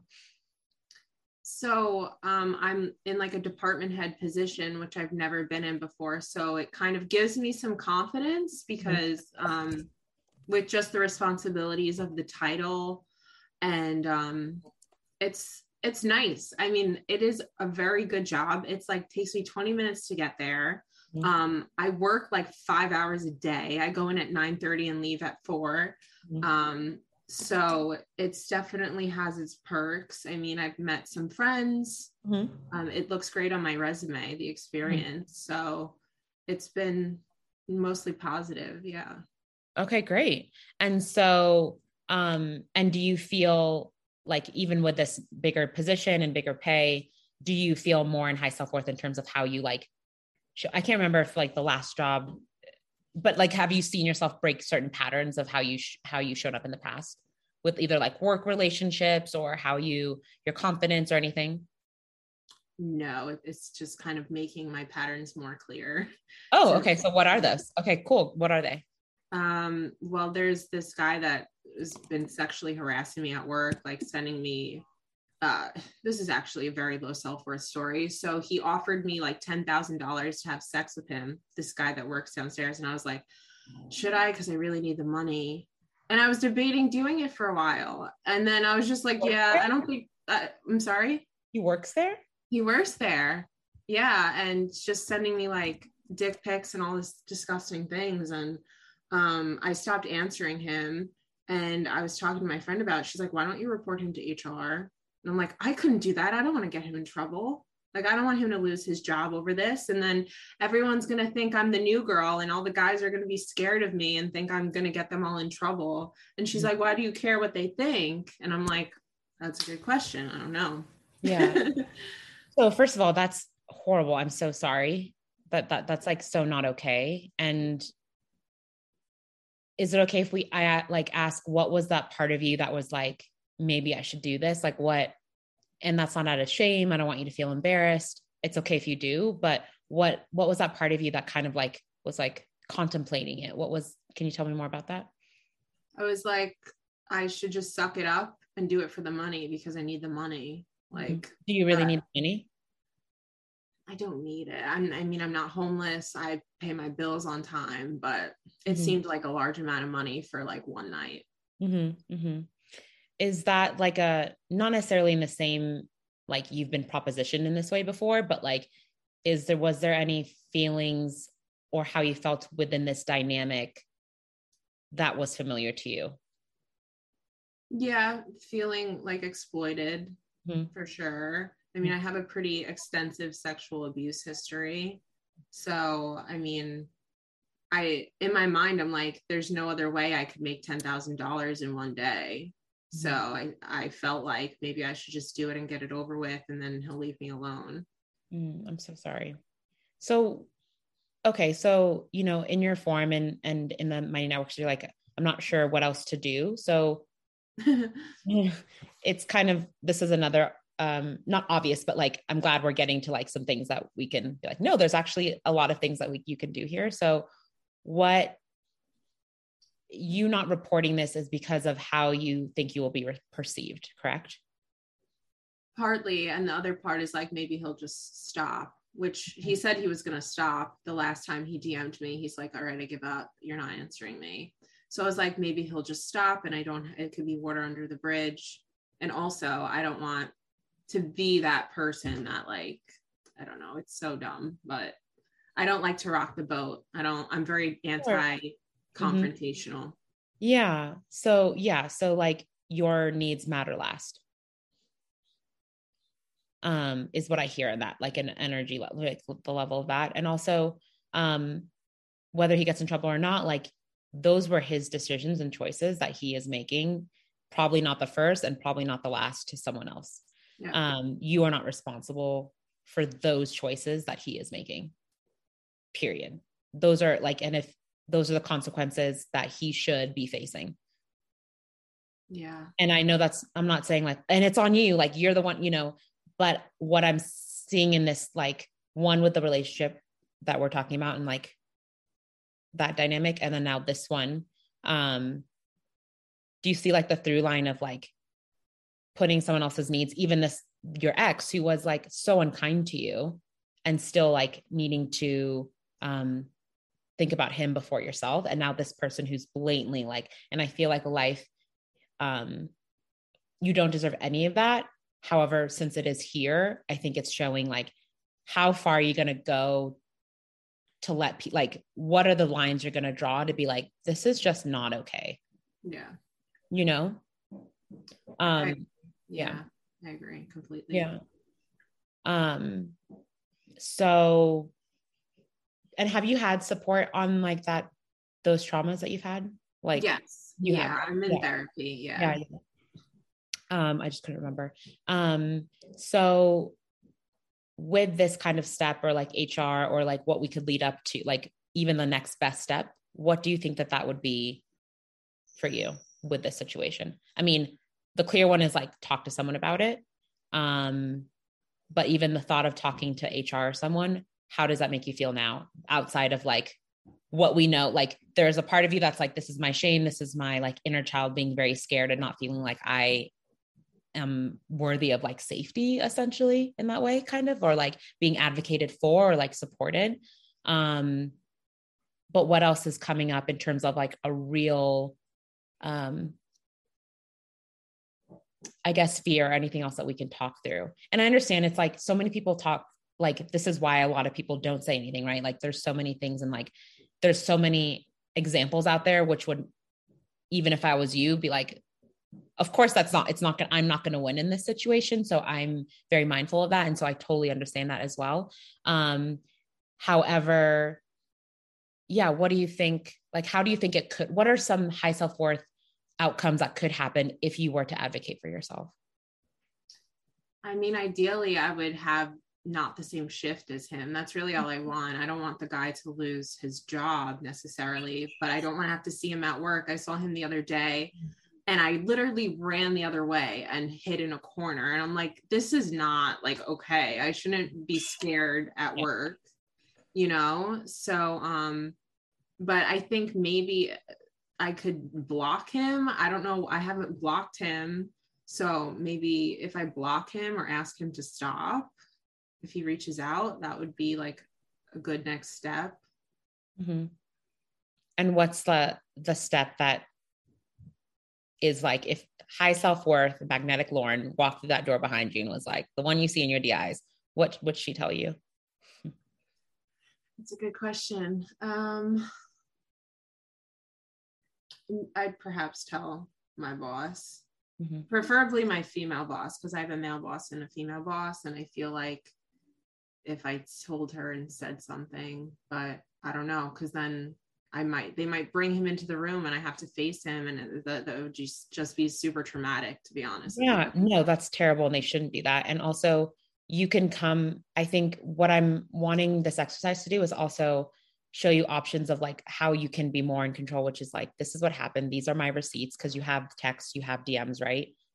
No, he sent them on vanish mode on Instagram so they disappear. So you don't have any like but then didn't you say he texted you? uh DM'd me through Instagram. Yeah, okay. I never gave him my number. Mm-hmm. And then they are they went away. They're on vanish mode, which mm-hmm. I didn't even know was a thing until like a couple weeks ago. Yeah. Okay. Um. So okay. So you don't necessarily have paperwork, but um, it's happened. He's done it. You can tell him what them what happened and be like, I mean, you can set those boundaries of like, I don't want to have a conversation with him. I don't feel safe here. I don't like X, Y, and Z, and see what happens. Um, I think that, or like even before you say that, like first continue doing some unblocking work in the sense of your deserve, like working on your what you deserve in terms of safety and like relationships, right? Because that's like there's this theme, and then like do some DIs on that, and then also like maybe finding some expanders of people who have spoken up for themselves and it went okay. Mm. Because you don't deserve to go into work and like be hiding I know. And I feel like this is that step is like, I'm going to speak up, I'm going to take up space. Um, and I'm going to, I'm worthy of this, like, I'm worthy of that period. Okay. And even if you don't have receipts and maybe he denies it, which he might because he sounds awful, um, at least the message you're communicating now is like, you do not, you don't do, like, you don't, you're not allowed to do that. Yeah. You know what I mean? And I think that's like the stronger message as you're doing because you've done so much unblocking work. Like you unblock all the time, right? Like you're like on it. So like right. So like right. So like what I'm seeing is missing is like these other bigger cliff jumps. But like I want you to also trust that like your subconscious is actually probably very geared to support you. It's not that it's not going to be scared and or it's not like it's not going to be scary, but you I also want you to just like you broke up with that guy, just like you said no to that other job, you're like, oh, I can do that. I can do it. And I think you need to give yourself more um, uh, examples and building that evidence of like, I can actually do it. And like, hey, inner child, this is what we deserve. And we're not, we don't need to run or hide. We don't need to stay friends with people who treat us terribly. We don't need to go on trips with people who treat us, you know, like all of these things. Um, yeah. Yeah. Yeah. I know. That's but yeah, I'm really sorry that that's happening. And then, and you also said in work though, like, um, because you're a director for a psych ward. So you have yeah. patients who are also, but what is, so what is the protocol with that as a company? You just have to restrain them and that's it. Okay. So you actually physically have to. Yeah. And does anyone help you or? If someone's there, if mm-hmm. not, then it's all by myself. Yeah. I got yeah. choked yesterday. Then my this girl broke my glasses the day before and I was scratched in the face the day before. Like, it's just like mentally and emotionally, it's a lot, you know, like physically the job normally is, is nothing, um, except for when the patients act out. But when it does happen, it, it brings this like trauma response back in me when I felt defenseless, you know? Um, and was that something you were aware of when you got the job? Like that's is have you done this type of work before? I've never worked in like a psych institution mm-hmm. before now. Mm-hmm. So, do they have resources for, like, again, taking up space and like talking to your boss of like, you know, this is also my, like, I've experienced X, Y, and Z, whatever you want to share. And are there resources for like, um, that type of protection or like things that they could possibly help you with, or if they're willing to, um, I don't know, is there any options there? Well, since I'm the director, I'm the one that's supposed to be like making the the um I don't know, it's like my responsibility that the people don't act out, but if they're psychotic, I mean, I can't control someone's behaviors. So I I don't know, it's just it's just part of the job unfortunately but that's like that's the thing like i don't want to you know i worked at a school a couple years ago and the children I worked with were autistic, and I was getting like assaulted every single day. My hair was being pulled. I got hit in the head with a baseball bat. And after three months, I was like, I I hate this. Like I dread coming to work every day because I'm scared for my safety. Mm-hmm. Um, but I feel like with j- this job, it doesn't happen as often, but it, it does happen and it's just uncomfortable and it's not enjoyable. It's not like this is a job I want to be doing for longer than a couple years, you know. Mm-hmm. Oh, a couple years? Yeah, just to get the experience. That's it. Yeah. Just for the resume. Yeah. Mm-hmm. But at the same time, you're kind of frantically calling in something else. Yeah. Like, like, it's okay, I can stay, but is that really the truth? Like you, the honest truth that I'm picking up on is that you don't want to stay and you would like to leave. Yeah, just to have more freedom to like travel, really. Yeah. Well, and also maybe be in a more an environment that's not what like pattern has been, right? Which is like either that old job, this job, your ex-boyfriend, this guy at work, all of that. Yeah. Yeah. Exactly. Yeah. Um, and so what kind of jobs are you looking for now? I'm looking for like remote jobs mm-hmm. that are still in mental health so that I can still get good experience. But a lot of them require like a license, mm-hmm. and I'm mm-hmm. not licensed yet. I have a couple more years till I get my psychology license. I think it's two years. So that's why it's all being denied. So I feel like my hands are tied because if I don't have this, then I'm not going to get a job that pays more. And if you don't have the license, yeah. Yeah. But I think I'm sure there's a lot of jobs out there that you don't need a license for, right? Like, I mean, I'm you're talking to a manifestation coach. I know you're a lucky girl. I know. But what I'm saying is like maybe calling in something where it's like, okay, what, how, you know, like what ideally do you want to be doing and feeling at this remote job? Um, like, I want to be helping. Yeah. I want to be helping people. Yeah, I love talking to people. Um, I mean, I am going to school to be a psychologist, so I would like to just feel like, I don't know, that I could help people who have been in situations that I have experienced myself and came out the other side. Mm-hmm. You know, there was there was a point in my life I was so mentally ill, and they told me I'd never get a bachelor's degree, and I'd have to be in like institutionalized and now like i got my master's i'm getting my doctorate like i don't have mental illness anymore I, my mental health is you know most days i'm very stable and happy and i feel capable but um i would love to be doing something like that so it's just hard when people say oh you don't have your license yet so you're not qualified you can't mm-hmm. do it yeah so. so i think it's like i know there has to be jobs out there that will that you, like bridge jobs that you could be doing something like that without one. Um, do you have any expanders in that realm at all? Yeah, like you guys, you yeah. know, like um, coaches and and things like that. People with online businesses for sure. And and I have found a couple online jobs that I could do, but it's like the pay. I'd be taking like a forty thousand dollar pay cut. So I'm mm-hmm. like, I can't do that either. Mm-hmm. Yeah. You know?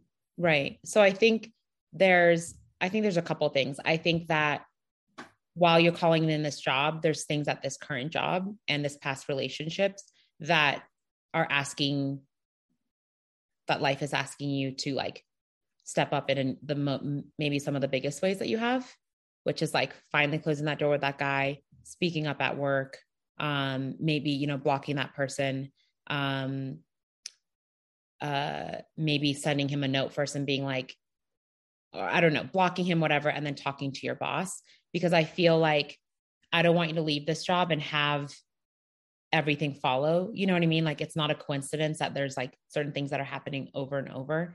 Um, none that you deserve, but in terms of like kind of the like the familiarity and the like, you know what I mean? Like that wound that keeps coming up. So I feel like those like those steps need to be taken with the the tests that are being presented to you to make space also for the thing that you're asking for, which is ultimately a job that gives you flexibility, you're helping people, and you feel safe in mm-hmm. physically yeah. and emotionally. Yeah.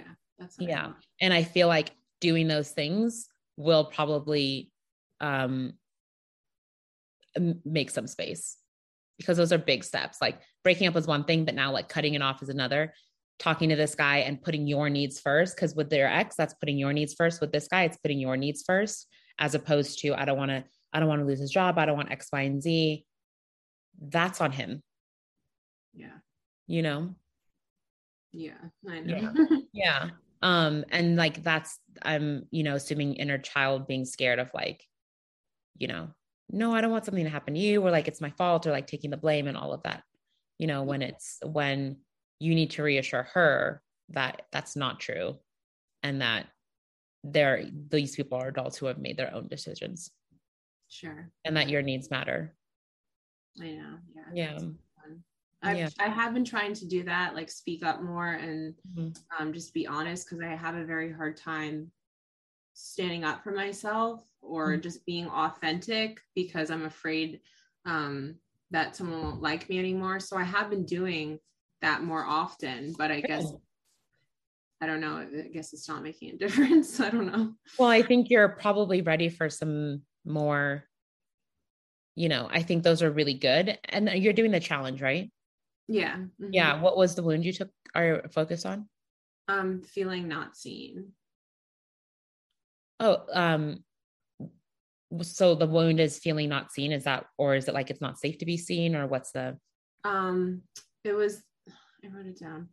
It was that my. Well, it had to do with feeling like invisible and unimportant, mm-hmm, mm-hmm. like insignificant. That my needs are I don't deserve to have my needs met.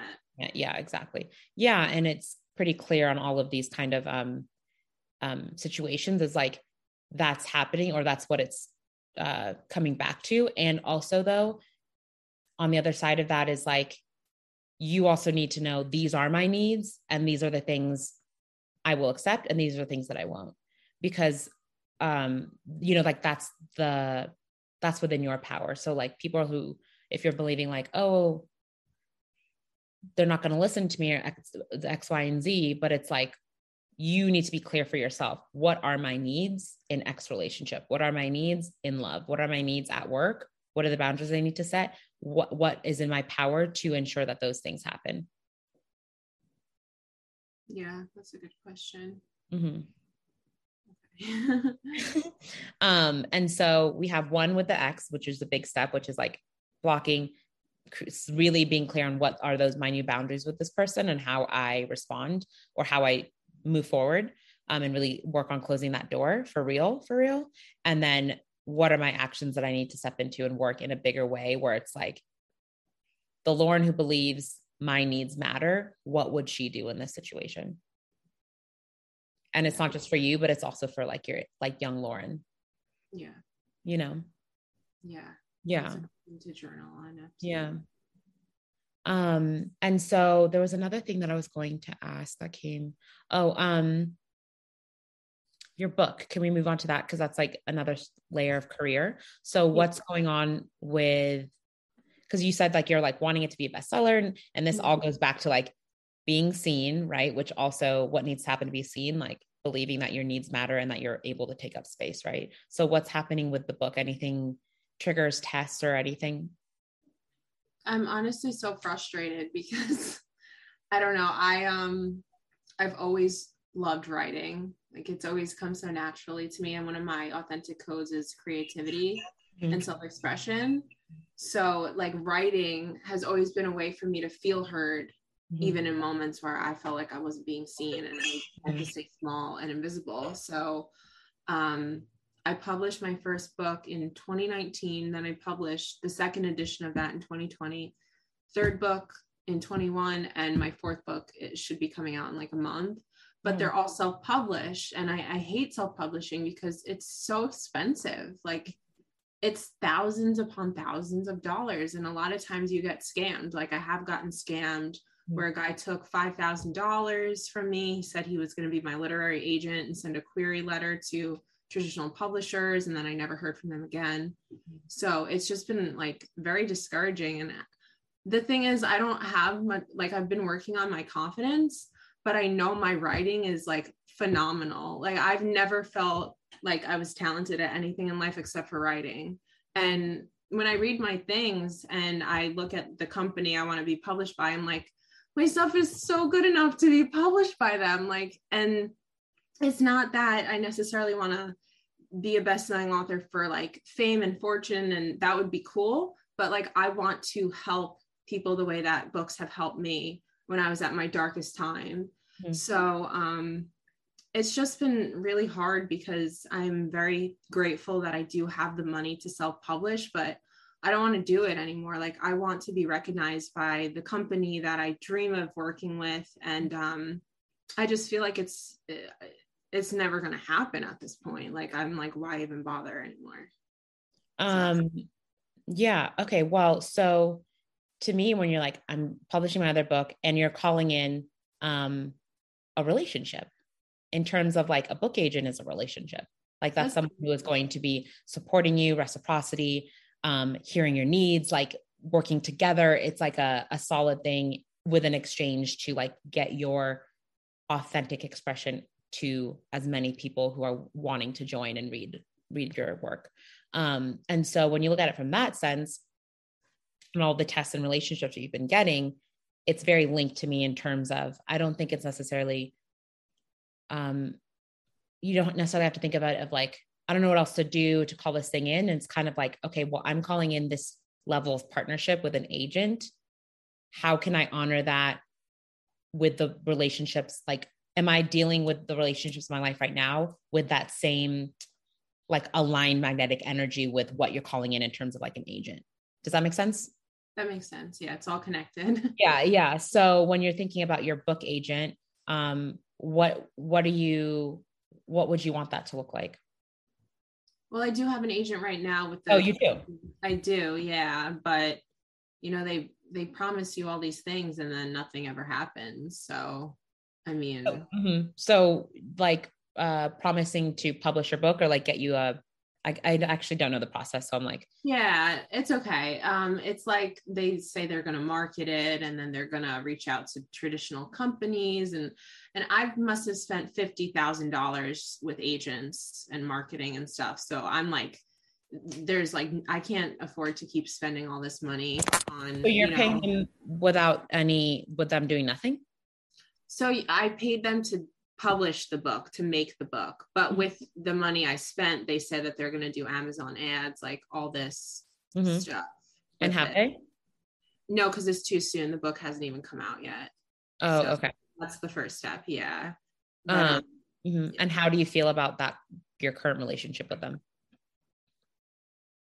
I mean, I guess it's been fine so far. I just submitted my my final manuscript, so it's kind of early in the process. Mm-hmm. But um I mean, I have submitted my book to the company I want to be published by like 10 times every time it gets denied. And they like you need uh, someone to represent you. Mm-hmm. So I just I don't know. But so what but someone is representing you now. Yeah. Uh-huh. Okay. So now you have for this next book, you have that representation. Yeah. So when you say that you're calling in an agent, did I read that wrong on your form? I thought you said you're calling in an agent. Maybe. A book deal. Like a, a book deal. Okay, got it. Yeah, you're calling it a book deal. Okay. So um in terms of this current like representation and everything, how do you feel? Do you feel like in your worth about it? Do you feel like it's not not based off of your other experiences, but like, or maybe like um how do you feel about this exchange with them currently? So far, so good. It's mm-hmm. it's like a bridge, you know, expander for me mm-hmm. because the last three book publishers I had to pay full price and they this company wanted to sponsor my book so i only had to pay like a thousand dollars mm-hmm. whereas past i paid seven ten fifteen oh wow so so far it's been it's been good so far yeah mm-hmm. okay not where um, i want to be not where you want to be in terms of like you haven't gotten the book deal. Yeah, but the book has to come out first, right? Yeah. Yeah. Yes, but I, I guess not even. No, you could just send the manuscript so the book doesn't necessarily. Oh, okay. Yeah. yeah. So you're calling in a book deal, which is like I'm calling in being seen, not, not invisible, on like in the spotlight. Here I am, and I want to help others. And what I'm seeing right now is the kind of staying in your um, old stories of like, I need to run away. I need to hide. I need to save this person, even though they're not treating me well. I need to like, do you know what I mean? It's like the opposite direction of like, here I am. I am seen. Don't fuck with me. Yeah. You know what I mean? Like that, like, and so I think that um that's all still related to this book of like you're ready to be seen, then like how else can you um show up and with that same energy with the tests that are happening in your life right now? Okay. Do you know what I mean? Like whether that's at work, closing this off with this guy, your friend um who asked you to hang out in December, what does that relationship look like outside of taking trips? Mm, I mean, uh, she's nice, but I could only hang out with her so much. Mm-hmm. well, she's she's nice when she's nice, but when she's mean, she's very mean. Um, so I only hang out with her like an hour a month because that's all I can really emotionally it like fills my emotional gas tank, you know? Mm-hmm. So yeah. So do you feel like that's um I mean from your your face and oops, I just like turn this thing off. Okay, sorry. um from the look of your face and you're being like, oh, it doesn't really sound like this is a person that um again when we're talking about like what kind of friendships do you want what kind of exchanges do you want doesn't really seem like this person is it, but you're kind of like, well, she's kind of nice sometimes. Yeah, precisely. Yeah. Mm-hmm. So what's the fear of um speaking your truth and possibly just like letting that go?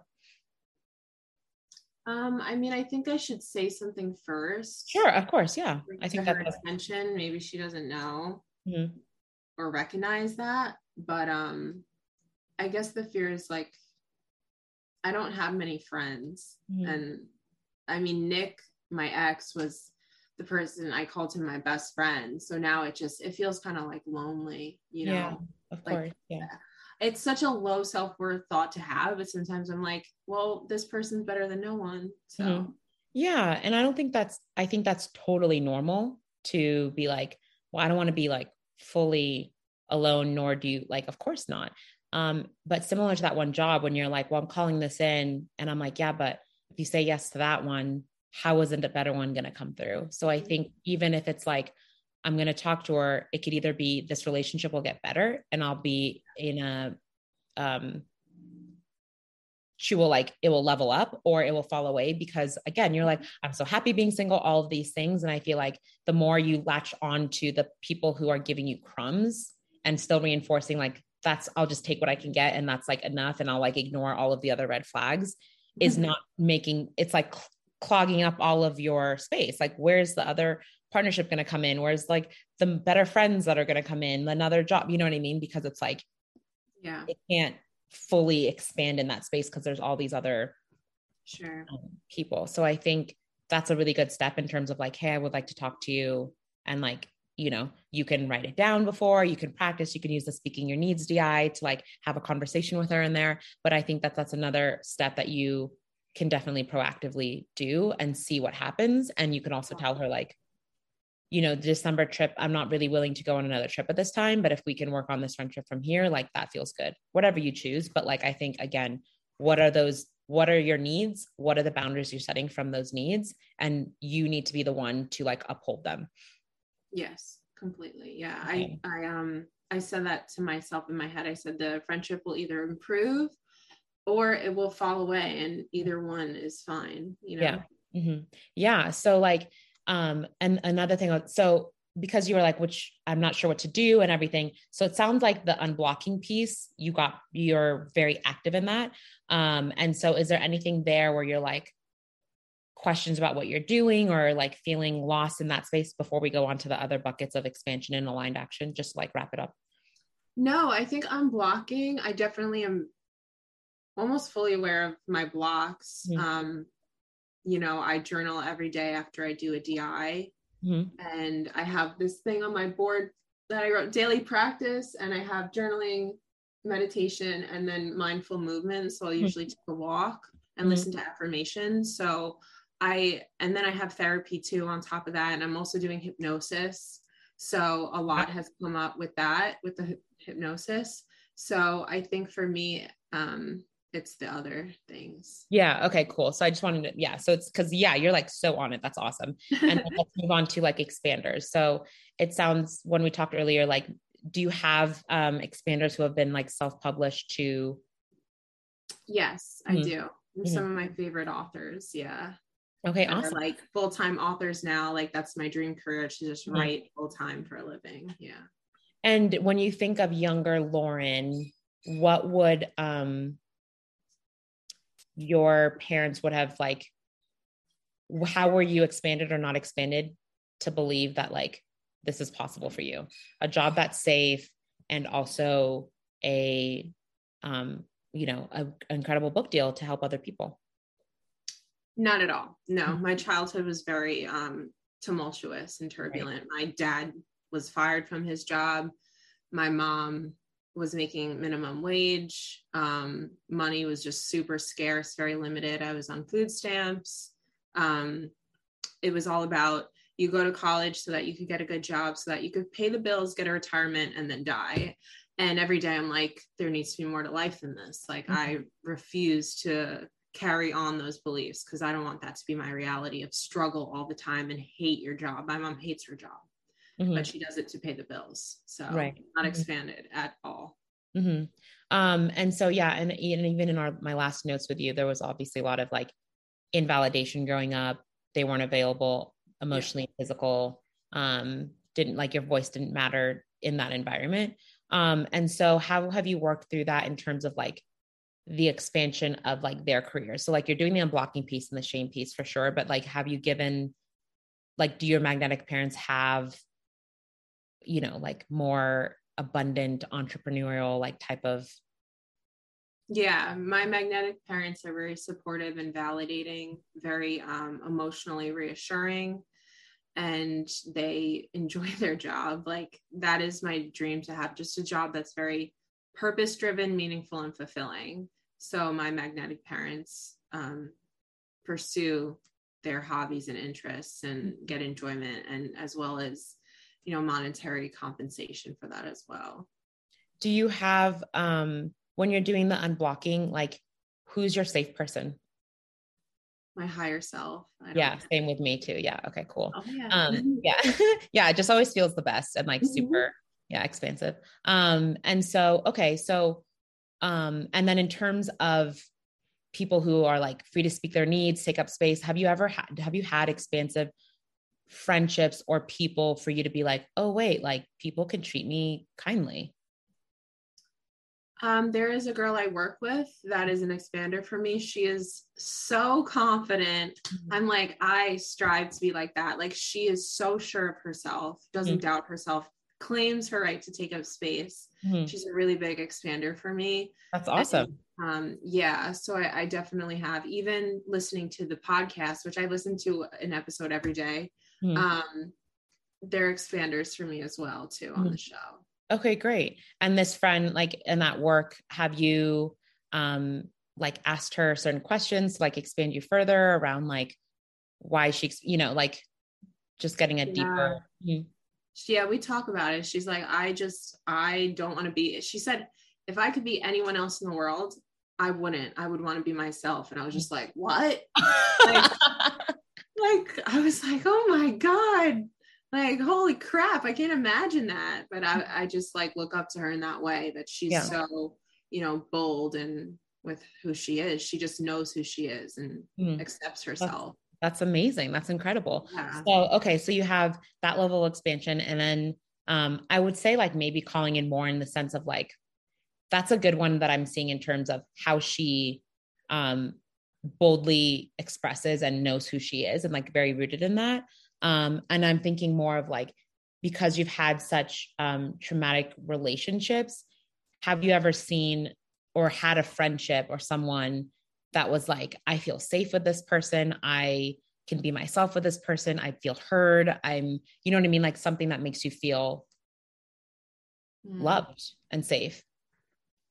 Um, friendships and i don't have many close relationships with friends no mm-hmm. so I, I, don't think that i do mm-hmm.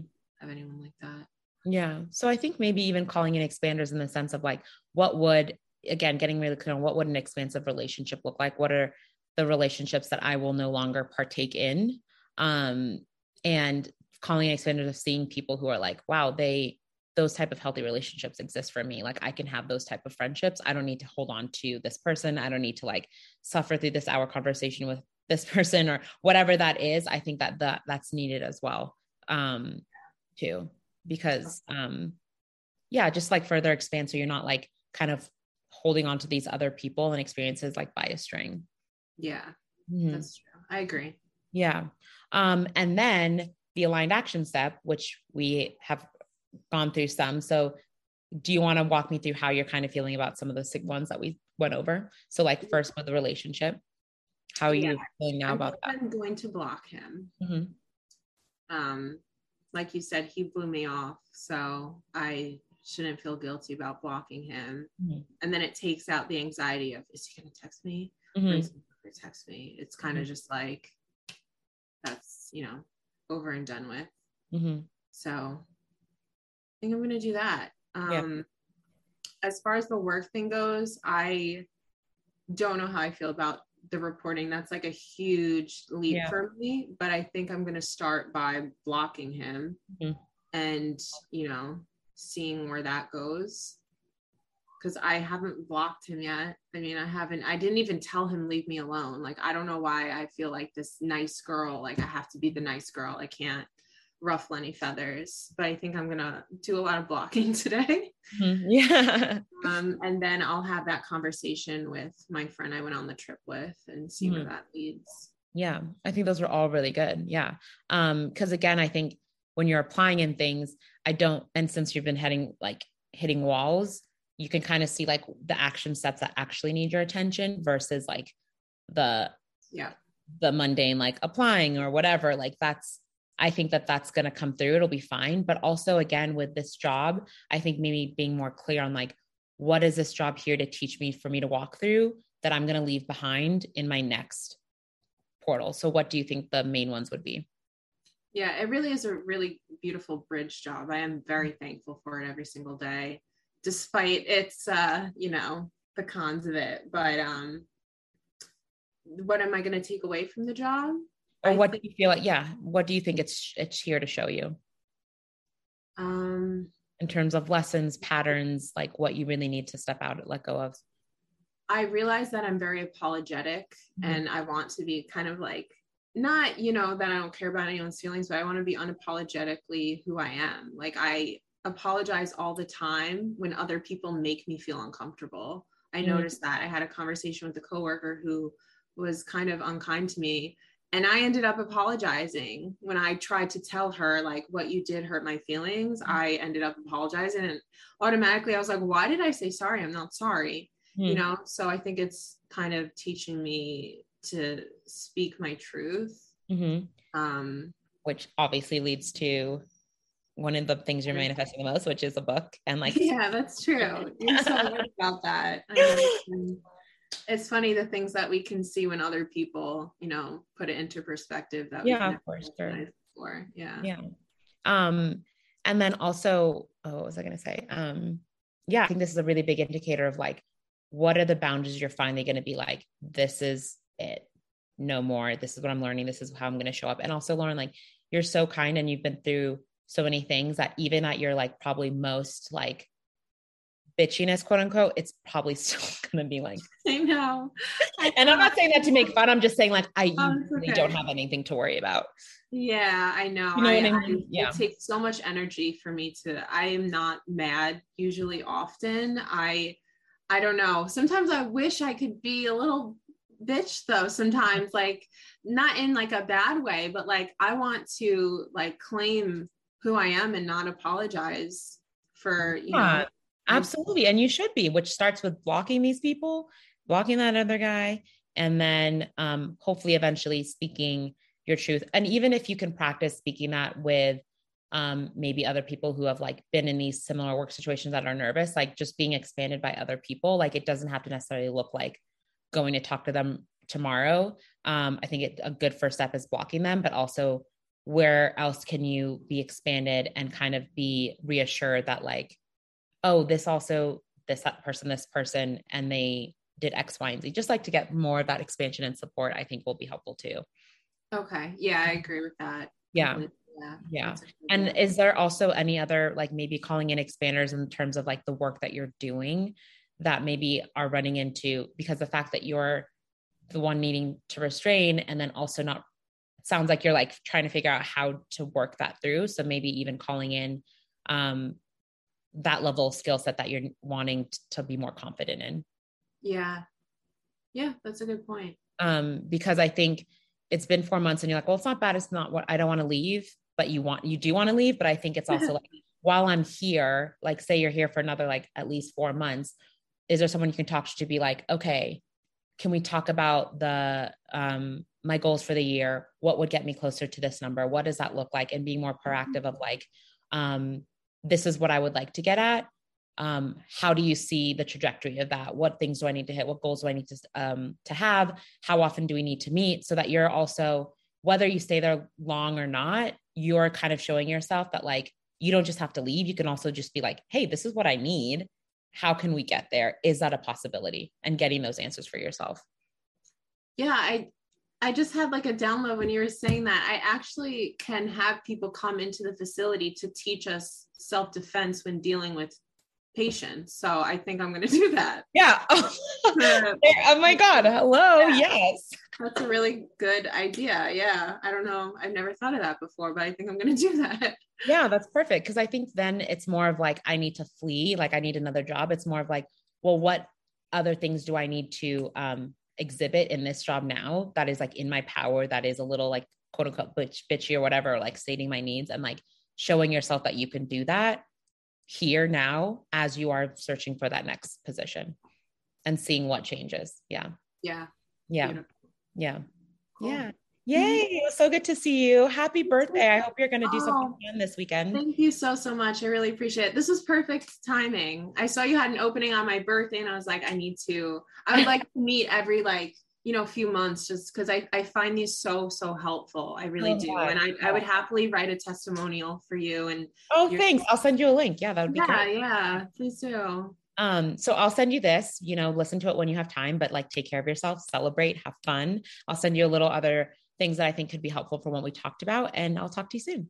Awesome. Thank okay. you so much. I Bye, appreciate your time. Take care, Salwa. Bye. Bye. All right, y'all. Well, I hope that you enjoyed that second session with none other than the wonderful Salwa Kyobe.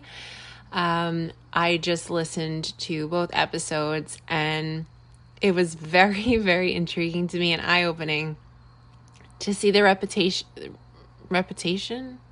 Repetition? The repeating of patterns and themes and dynamics that continue to pop up into my life such as feeling like my needs don't matter and prioritizing other people's comfort over my own. Uh, being uh, overly apologetic people pleasing codependency enabling and avoidant patterns like that not speaking my needs. So I found it quite groundbreaking, and I'm sure a lot of people will be able to relate for just apologizing, taking up space, and not wanting to rock the boat and keeping other people comfortable at the sacrifice of your own um, happiness or comfort, whatever. I will give a little bit of an update. So, that episode was recorded on my birthday in July, and I did everything that I stated that I would do. Those three action steps, I followed through with all of them, and they were scary for me and uncomfortable, but it ended up working out. So I guess the first thing was that I did block my ex. He had ghosted me the week of my birthday. I blocked him and I never turned back. And that is a success story in itself because I am tired of staying in relationships with people that don't deserve my time, my energy, and settling for less than what I'm worth. So that was a beautiful ending to a drawn out story. Um, the second thing was from the sexual harassment at my job. So I did end up blocking that person and telling my boss. Nothing came of it, but I guess with that energetic setting of the boundary, I hardly ever see this person. They don't bother me anymore. So, also another win. And lastly, I did tell my friend how I was feeling after our trip. She took it very well, surprisingly, and apologized. So, I still am on the fence. Um, about going on another trip with her in the future. Right now, I'm leaning more towards no. So I know that I'll have to set a boundary in the future since December is approaching and I need to navigate how I'm going to go about in doing that. But I did all three, I faced all three of my fears, jumped off three different cliffs and took a leap of faith and it ended up working out. And even though I did not manifest anything from doing those things. I did, I guess, manifest more tests that hit closer to my core wounds and seem a little bit harder. So I, it's like I graduated from one level and made it to the next level, which is harder. So I'm working through that currently right now, and you'll be able to hear more about that in the next episode coming Sunday with my newest session with Salwa. And thank you so much for listening to this today. If you made it to the end, wow. Thank you for sticking with me. And I'd love to hear your feedback, your thoughts, reflections, if you've gone through anything similar, if you resonated with this at all, and where you are along your own journey. Thanks again for listening. I'll see y'all in the next episode.